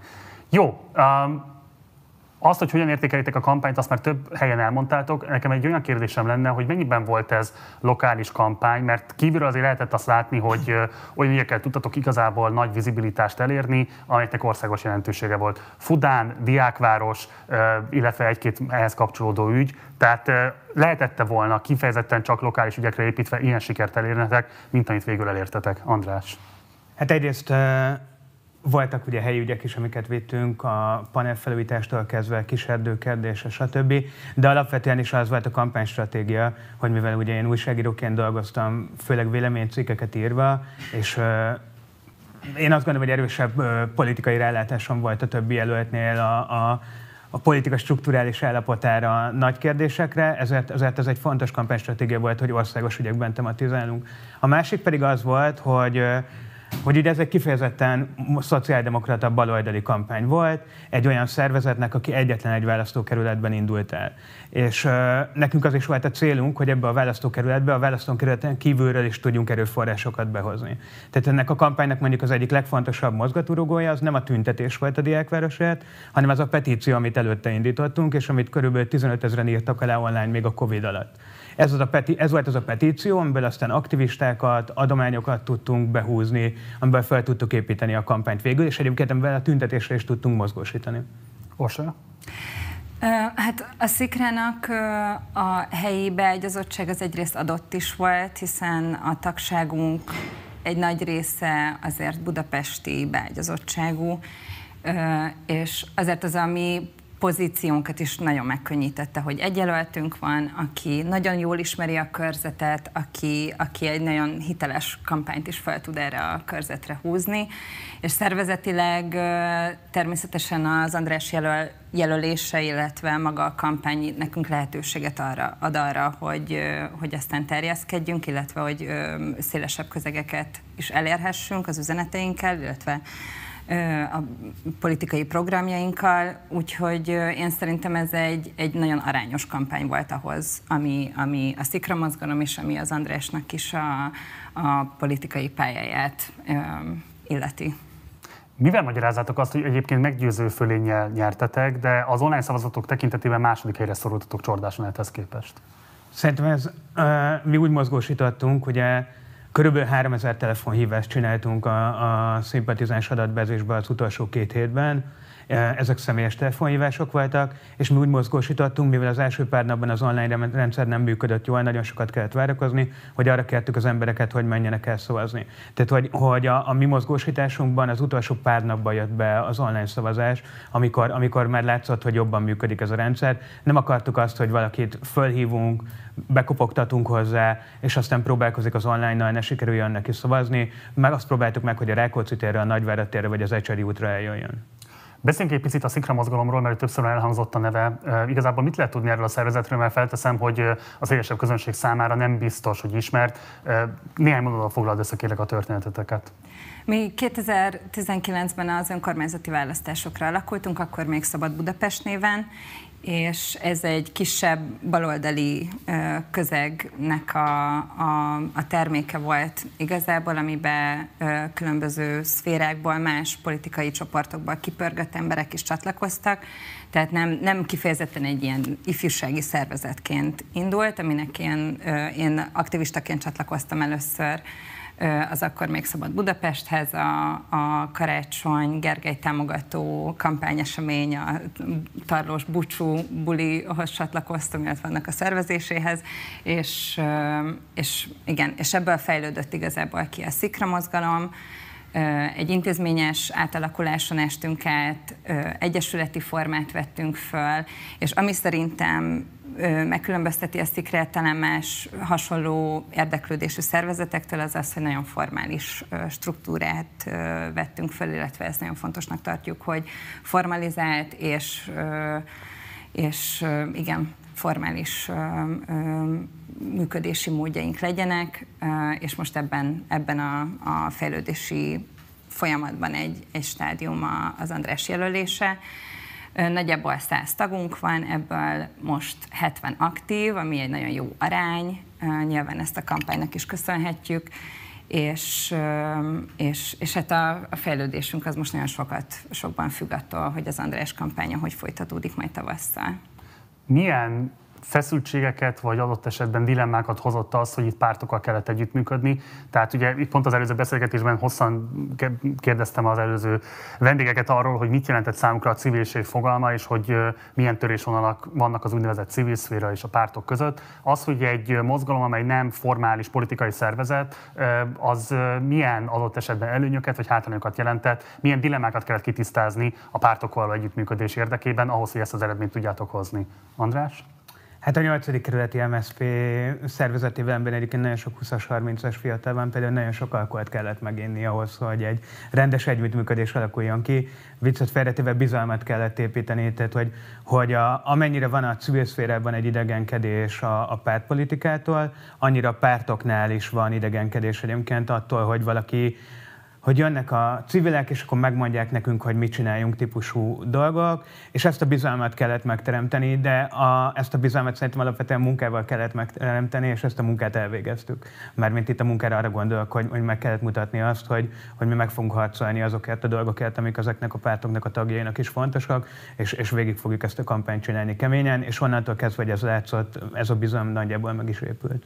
Osra? Abszolút ez az a folyamat, amit András is leírt, azt hiszem ez, ez jellemezte. Szervezetileg talán az, az volt egy izgalmas fordulópont, hogy mi egy nagyon politikai tevékenységre orientált ö, ö, csapat vagyunk, ugyanakkor nagyon sokan úgy érkeztek a szikrába, hogy rossz pártos tapasztalataik voltak. Tehát egyszerre van egy igény a szikrában arra, illetve volt egy igény arra, hogy, hogy a pártpolitikát ö, ö, csináljuk és ö, alakítsuk, és valamiféle agenciát tudjunk magunknak kialakítani. Ugyanakkor volt egy tartás azzal kapcsolatban természetesen, hogy a régi baloldali pártokkal mondjuk együttműködjünk.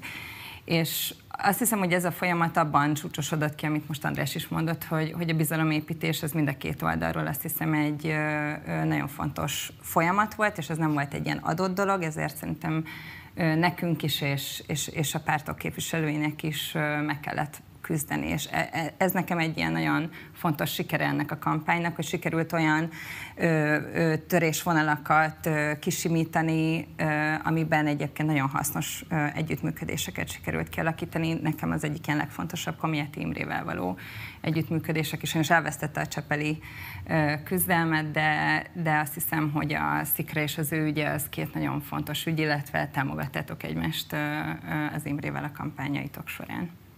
Neked volt a személyes Facebook oldalon egy bejegyzésed a választ, előválasztás után Piko András gratuláló posztjára reagálva, amelyben nagyon fontosan tartottad tisztázni, hogy te nem civil jelölt vagy.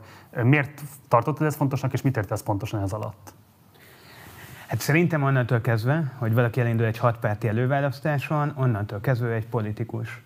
A, és ezt nagyon nehéz megváltoztatni. Tehát, hogyha hat párt jelöltje akar valaki lenni, akkor, akkor nagyon nehezen tudok más jelzőt rá mondani, mint politikus, és nagyon nehezen tudok más jelzőt mondani rá, mint hogy pártpolitikus. Mi a különbség a, kettő között? Mi a, miért fontos ez a distinkció szerinted? A politikus pártpolitikus, vagy a civilség pártpolitikus? Civilség pártpolitikus között. Én ezt nem tudom, őszintén. Tehát, hogy, hogy, hogy én nem érzem azt, hogy ez, ez egy ilyen fontos megkülönböztető jelző lenne, úgyhogy valaki magára aggatja. Alapvetően szerintem a, a civilség is, meg a pártpolitika is eszköz Tehát, hogy, hogy a, a, egy eszköztár mondjuk úgy. Tehát, hogy van a civil eszköztárnak is egy csomó, a csomó dolga, amit lehet használni, meg a pártpolitikai eszköztárnak is van egy csomó dolga, amit lehet használni. A fontos ez igazából az a cél, amit el akarunk érni, és ez egyébként itt tök mindegy, hogy baloldali vagy jobboldali az ember. Mi nyilván egy szolidárisabb, igazságosabb társadalmat akarunk csinálni, ahol csökkentjük az egyenlőtlenségeket, ahol a dolgozók normális béreket kapnak, ahol nincsen lakhatási válság, mint most Magyarországon van. A, azért jó mondjuk a Szikra mozgalom jelöltjeként pártpolitikusnak lenni, mert hogy a civil és a pártpolitikai eszköztárat is igénybe tudjuk venni. De én magam, én nem szeretnék válogatni abban, hogy fúj a civil eszköztár, vagy fúj a pártpolitikai eszköztár. Orsa? Kicsit hasonló válaszom van erre, mint a, az előző kérdése is, hogy többen a tagságból azért úgy jöttek, hogy a civil szférából kipörögve, és ott is nagyon rossz tapasztalatokkal. Azt hiszem, hogy, hogy, hogy, a civil, tehát, hogy, hogy ez a civil pártpolitikai jelentét, ez, ennek nagyon, van egy nagyon erős valóság alapja, ami, ami igazából az, hogy a pártpolitika nagyon sokszor a civil szférába utalja a, a, a szakpolitikát, illetve a, a, az ügyek mentén való politikai munkát, és ez nem csak azt eredményezi, hogy, hogy, hogy túl vannak terhelve a civil szervezetek, és erőforrás hiányosak, és egyébként rengeteg munka van, hanem azt is, hogy elidegenednek a pártpolitikától, és, és kialakul egy olyan ellentét vonal, ami igazából szerintem nem föntartható egyik oldalról sem, tehát nem lehet, ö, ö, ö, ahogy az András is mondta, nem lehet válogatni igazából eszközök között, amikor, amikor ügyeket szeretnénk elérni, és amikor programot szeretnénk teljesíteni.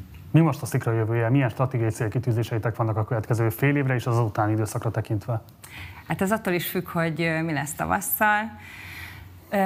Ami, ami nagyon fontos, hogy mi szeretnénk a belső működésünket a kampány mellett is fenntartani. Uh, a kampány alatt azért nagyon sok erőforrás nyilván a kampányba tettünk, de, de közel ugyanennyit a belső működésünk fenntartására. Ez azt jelenti, hogy klubesteket szerveztünk, volt egy nagyon produktív nyári táborunk, és egy csomó zseniális új ötlet pattant ki a nyári táborban is a jövőnket illetőleg, ami független is az András sikerétől, de természetesen ennek a kampánynak a sikere azért most nagyon-nagyon lelkesítően hat a tagságra, és azt hiszem, hogy, hogy most fog elkezdődni ez a folyamat, amikor nekünk így nagyon tudatosan el kell kezdenünk készülni előre, a saját jövőnknek a tudatos tervezésére fel szokott merülni a, a, ez a kérdés, hogy akarunk-e pártosodni. Azt hiszem, hogy, hogy erre a kérdésre a, az adekvát válasz az, hogy, hogy amikor eljön az idő, akkor, akkor erre pontosabb választ tudunk adni. De egyelőre így egyesületi szervezet vagy formában egyébként nagyon nagy terünk van arra, hogy megismerjük magunkat a politikában. András, a kampány utolsó előtti napján látogatott ki Karácsony Gergely Rákóczi térre, és egyébként aztán végül az egyik legerősebb eredményt itt ebben a körzetben érte el. Hogyan hatott a ti kampányotokra az ő jelenléte, illetve az ő kampányra hogyan tudta ti jelenlétetek? Hát szerintem mindkettő jól hatott egymásra. Tehát a, az baj, hogy ugye nagyon nehéz azt megállapítani, hogy mondjuk a karácsony szavazók közül mennyi szavazott rám, vagy az én szavazóim közül mennyi szavazott karácsonyra, de én azt gondolom, hogy azért egy ilyen, tehát hogy nagyon közel van egymáshoz a két eredmény, tehát hogy a Gergő azt hiszem 40%-ot kapott nálunk, mi meg ez a 42,6-ot, bevallom, nem tudom pontosan. A, és hogy én azt gondolom, hogy azért itt valószínűleg egy ilyen 70%-os átfedés erősen van. Úgyhogy én is húztam szerintem a Gergőt, és a Gergő is húzott engem. Hogyan értékeled azt, hogy a mai napon gyakorlatilag már elárasztotta a Facebookot és talán más közösségi oldalakat is az a lejárató kampány, ami gyakorlatilag az összes előválasztáson győztes jelöltre targetálva azt jelzi, hogy ti Gyurcsány Ferenc emberei lennétek. Hogyan értékeled ezt a választ a kormánypártok részéről? Hát nyilván ez egyértelmű volt, hogy Gyurcsány Ferenc emberei vagyunk a kormánypárt szerint. Igazából Orbán Viktor is Gyurcsány Ferenc embere valójában. Ők is fogtak kezet például.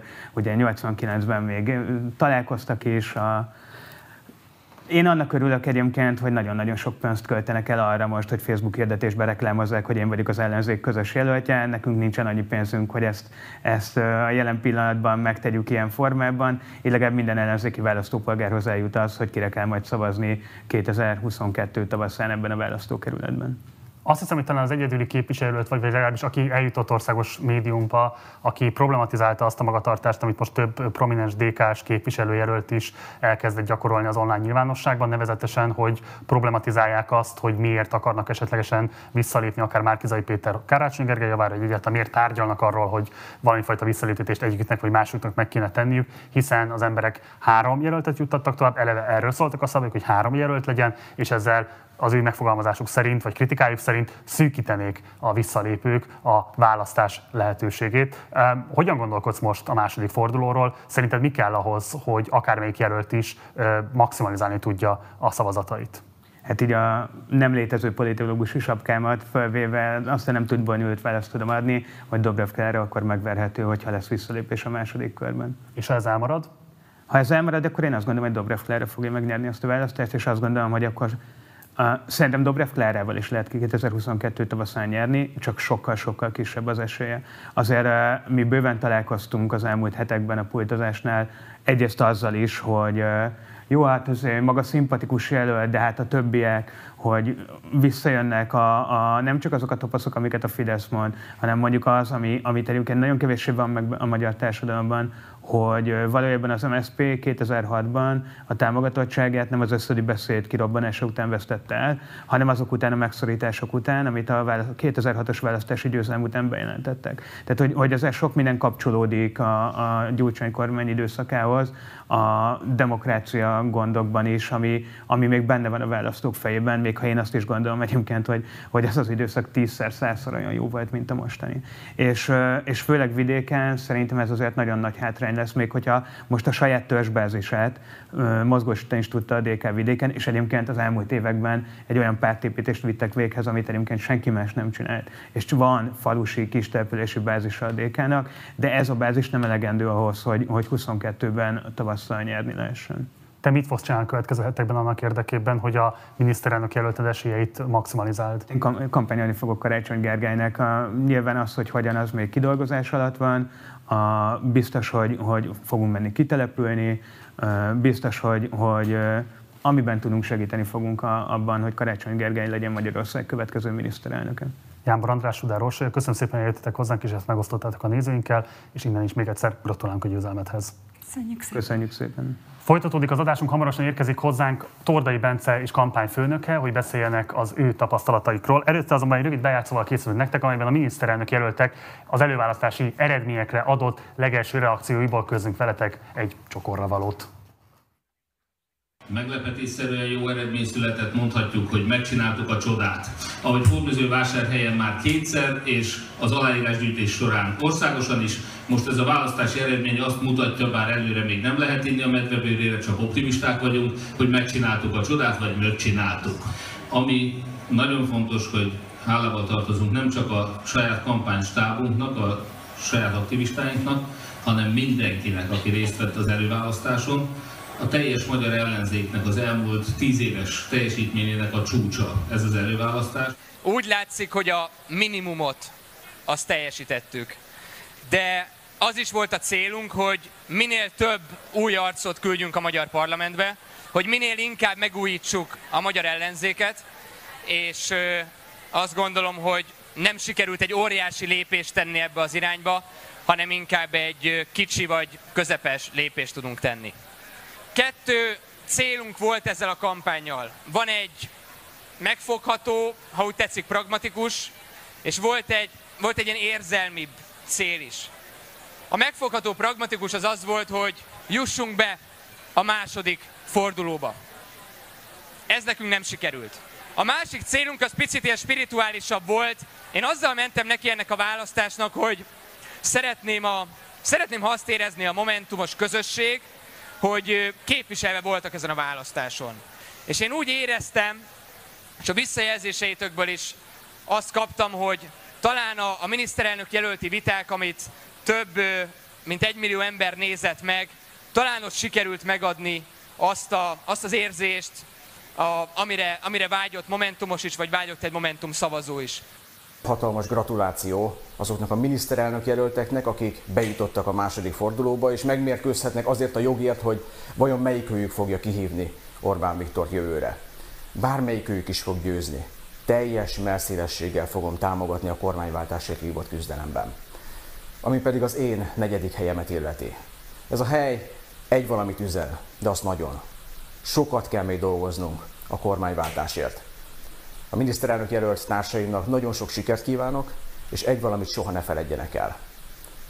Ellenzéki előválasztást lehet nyerni a fővárosból. Sziasztok! Tordai Bence vagyok, országgyűlési képviselő, második kerületi lakos. A családommal itt élek Hidegkúton. Négy gyerekes apaként az én felelősségem is, hogy a jövő generációja milyen világban nő majd fel. És hogy mit érhetünk el közösen? Egészséges környezetet, zöld fordulatot, korszerű betegellátást, tisztességes, szolidáris gazdaságot, gondoskodó államot. A lehető legjobb iskolát a gyerekeinknek, megbecsülést és biztonságot idős polgártársainknak. A cél az életminőség javítása mindenki számára. Az Orbán rezsim a lopásra épül. A rendszerváltás után a független igazságszolgáltatás a törvény teljes szigorával sújt le a bűnözőkre. Azért támogatom Tordai Bencét az előválasztáson, mert ő a legesélyesebb ellenzéki jelölt a választókerületében.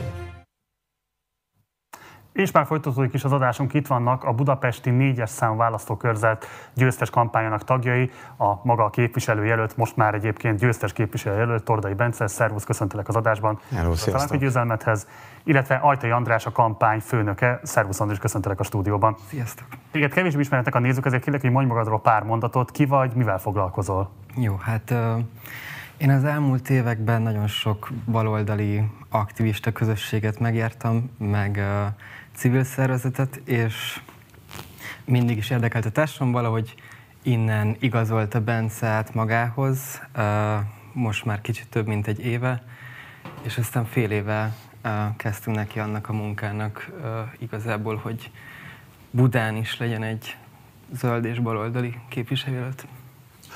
Meggyőző fölénnyel nyertél, és azért ez egy eléggé erős körzet volt abban a szempontból, hogy ugye korábban még Berdániel is ott volt a porondon, aztán visszalépett ráadásul a javadra, de ettől még maga Kálmán Olga ugye egy országosan rendkívül ismert politikus, korábbi média személyiség, ráadásul az egyik legjobban szervezett, hanem a legjobban szervezett párt állt mögötte. Mi az, ami miatt ennyire fölényes győzelmet tudtatok aratni, és mikor vált számotokra egyértelművé, hogy ekkora különbség közte és köztetek? Hát amikor elkezdtük a kampányt, illetve amikor az első mérésünk volt, akkor azt láttuk, hogy ha ketten is maradunk, akkor is fejfej mellett állunk. És nyilván egy jó eredményhez kell egy jó jelölt, bármit jelentsen is ez, meg kell egy jó kampány. Tehát abból a helyzetből, hogy fej-fej, jutottunk el oda, hogy kétszer annyi voksot gyűjtöttünk be, mint a, a DK-s kampány. Úgyhogy ez azt jelenti, hogy, hogy valamit akkor a kampányban csináltunk jól, tehát nem azon múlik végső soron az eredmény, hogy ki mennyire ismert, ki mennyire népszerű önmagában, tehát hogy ez csak az egyik összetevő. Egyébként egy jó kampányal nyilván nagyon sokat lehet javítani az ismertségen is. Nekünk ez azt hiszem 16% pontot ment föl Olgának is egyébként ment feljebb a helyi ismertsége, még ez is lehetséges volt, de, de kevesebbet, illetve a támogatottsági számok is nagyon szépen mentek, tehát amikor elkezdtük ahhoz képest a teljes népesség, vagy hát a, a előválasztáson részt venni tervezők körébe 24 pontos hegymenetet csináltunk, és még ennél is jobb volt a tényleges részvételben az arány, úgyhogy azt hiszem, hogy, hogy ez a kampány ez nagy részt Andrisnak köszönhetően egészen erősre sikerült. Mindjárt beszélünk majd a kampánynak a különböző technikáiról, de egy gyors kérdés ide ezekhez a preferenciakutatásokhoz. Ugye ez pont a ti körzetetekben is látványosan leszerepelt. Itt arról van szó, hogy ténylegesen mérhetetlenek ezek a helyi jelöltek, és az ilyen kismintás kutatásoknak egyszerűen a módszertana nem elég kifinomult, és ez egy ilyen kihívás, amivel kapcsolatban lehet, hogy sokkal transzparensebbnek kellett volna lenni ezeknek a kutatócégeknek, vagy az a igazság, amit egyébként széles körben osztanak ellenzéki körökben is, meg úgy általán nyilvánosságban, hogy egyszerűen ezeknek a kutatásoknak semmi más értelme nincs, mint hogy különböző pártok ilyen módon vásárolnak maguknak felületeket a nyilvánosságban. Én kutatás szakirányon végeztem, úgyhogy szeretnék hinni abban, hogy azért ezek módszertanilag nem teljesen védhetetlen kutatások. Ami nagyon nehéz benne, hogy a, a részvételi arányt hogyan tudjuk megjósolni. Tehát ezekben a kutatásokban elképesztő, majdnem 50%-os arányban mondták azt az emberek, hogy el fognak menni és szavaznak az előválasztáson. Így is magas arány volt, de azért a 15% az nem 50%. Innentől kezdve tényleg az a kérdés, hogy akik azt mondják, hogy hát igen, elmegyek, ha már így direktbe rákérdeznek, azok közül ki az, aki ténylegesen elmegy, és ott milyen arányok lesznek. Tehát én azt gondolom, hogy módszertanilag ezek rendben vannak általában, ennyit lehet kihozni, nagyon nehezen lehet mérni az attitűdöket, és azok nem előrejelzések, hanem az aktuális hozzáállásnak a, a pillanatképei. Úgyhogy onnantól kezdve még, még van a mozgósítási feladat, azt pedig úgy látszik, hogy, hogy jobban oldottuk meg, mint az állítólag legjobban szervezett ellenzéki párt. Wow, micsoda beef van akkor erre még kitérünk, de akkor most térjünk át a konkrét kampányotokra. Szóval milyen mozgósítási technikákkal lehet élni Budán, András? Szóval a Bence szerintem kettőnk közül jobb a számokban, meg ezekben, de a, uh, szerintem a valóság az az, hogy, hogy mi ezt több mint fél éve elkezdtük, és közösséget építettünk, és amikor én azt éreztem, hogy, hogy ha bár azt mutatja a a DK egy népszerű párt, és az Olga egy ismertebb jelölt, kinn az utcán, a sátorban a pult mögött és az azt megelőző fél évben. Mi láttuk, hogy hány ember és milyen emberek, és, és folyamatosan növekvő számú emberek jönnek el az eseményünkre.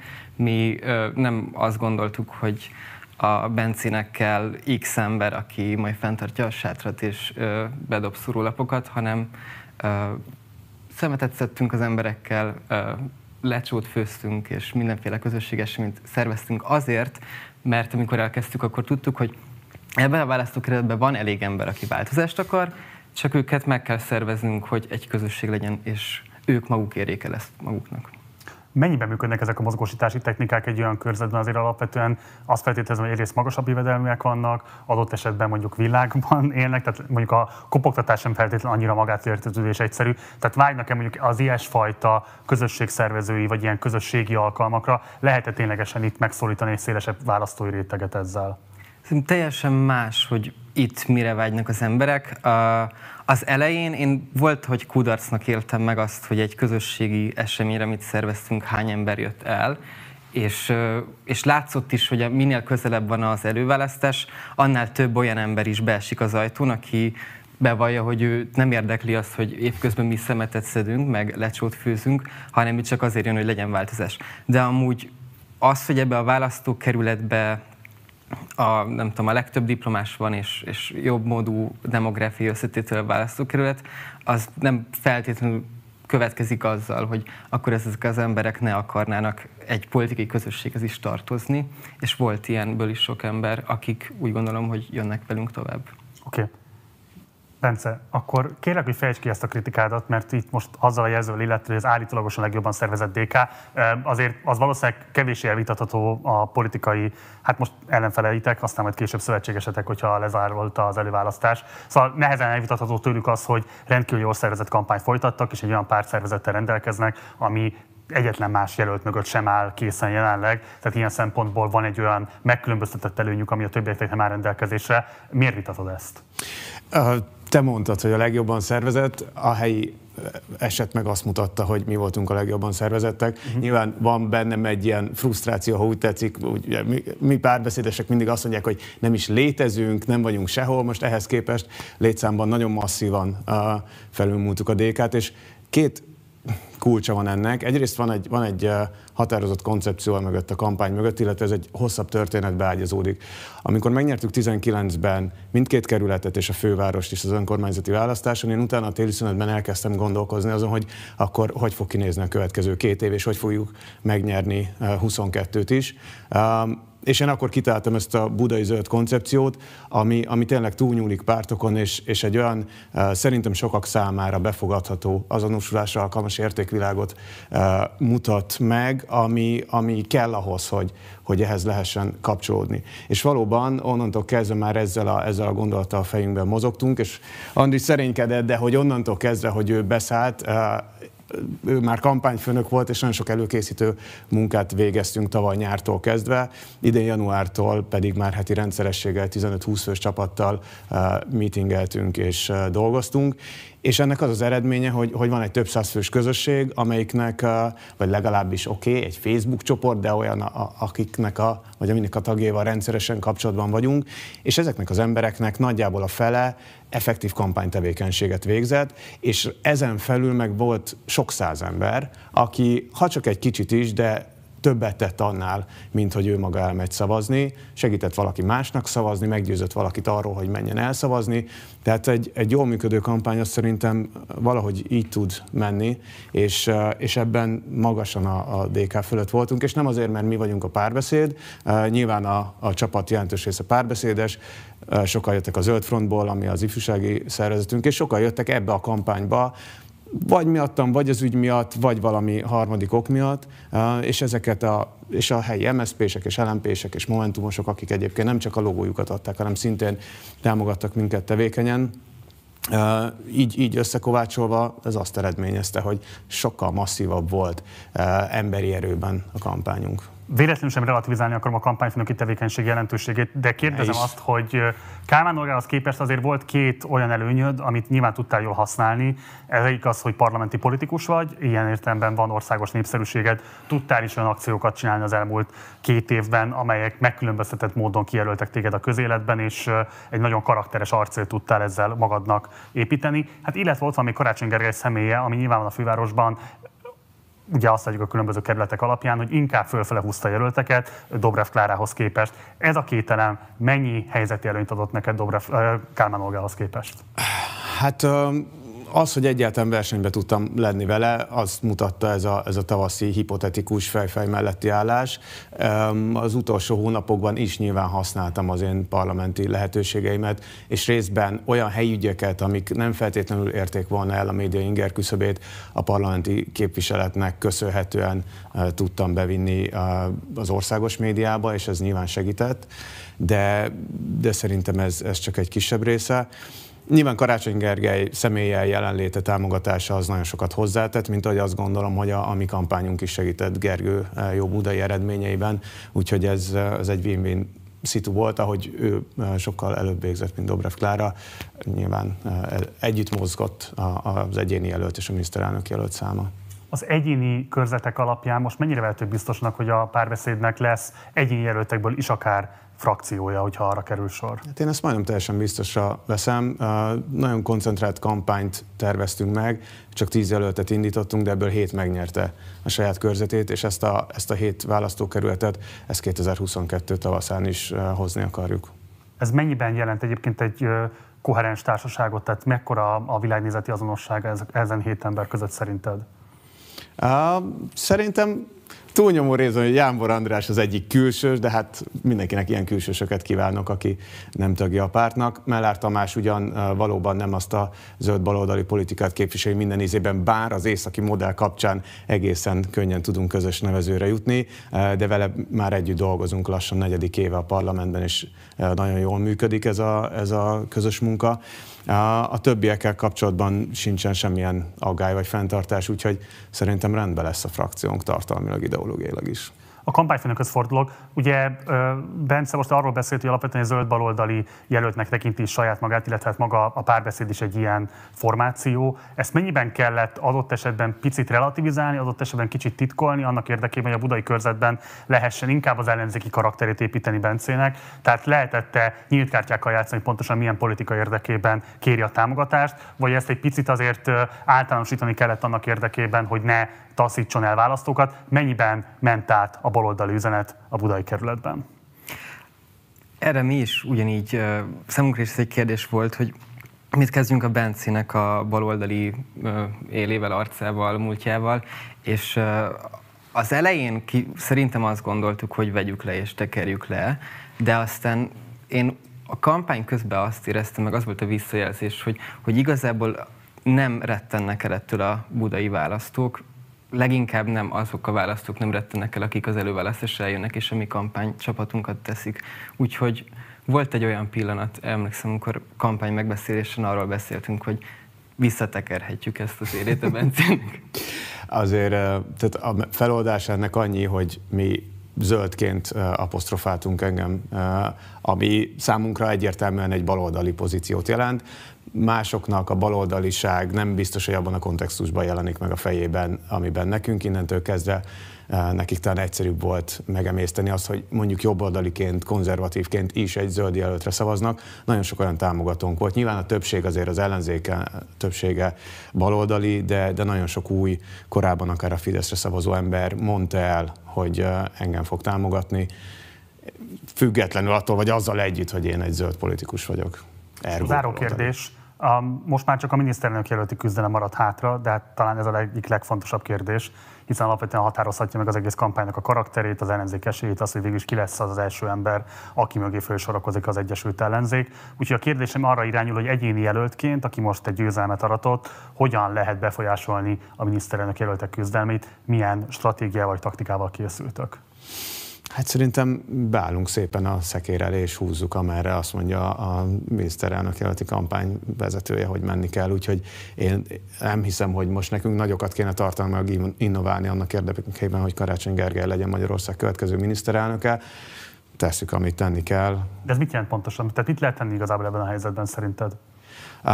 Most azért látszik, elég turbulens időszak van, vasárnap összegyűlünk és átbeszéljük ezt, hogy a következő napokban, egy-két hétben mi fog történni, de nyilván egyszerűen el kell vinni az embereket szavazni, és elmondani azt, hogy ki az, aki képes és alkalmas a győzelemre, és utána a kormányzásra is. Kampányfőnökként mi a helyzetelemzésed? Mi az, amivel lehet itt most fordítani a például Karácsony Gergelynek? Itt nem kell fordítani a Gergőnek, a Gergő kapta a legtöbb szavazatot. Hogy ezt még megtoljuk, ahhoz szerintem azt kell tennünk, mint eddig, hogy ott lenni a kerületbe, és még több emberrel találkozni. Oké. Okay. Ajtai András, Tordai Bence, nagyon szépen köszönöm, hogy jöttetek ide hozzánk, és akkor még egyszer gratulálok a győzelmethez. Köszönjük, köszönjük. szépen. Nektek pedig köszönöm szépen a figyelmeteket, ez volt az ellenzéki előválasztás első fordulóját értékelő második adásunk. Ugye tegnap volt az első adásunk, amelyben kifejezetten a miniszterelnök jelölteket hívtuk el, és hárman meg is jelentek, ővelük értékeltük a kampányokat, illetve a különböző taktikai manővereket, amivel most majd próbálkoznak azért, hogy maximalizálják az esélyüket arra, hogy ők legyenek végül az Egyesült Ellenzéknek a miniszterelnök jelöltjük.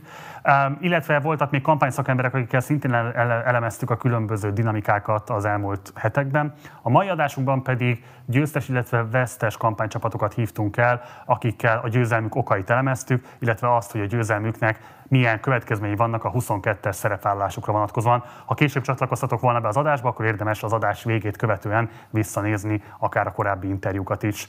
Munkatársaim nevében nagyon szépen köszönöm a megtisztelő figyelmeteket, mindenképpen iratkozzatok fel a csatornára, ha ezt eddig nem tettétek volna még meg, illetve ha lehetőségetekben áll, akkor kérlek, hogy fizessetek elő a Partizánra a Patreon felületünkön keresztül, ehhez a linket megtaláljátok a leírásba. Én Gulyás Márton voltam Budapestről, jó éjszakát kívánok, hamarosan találkozunk, addig is, ciao.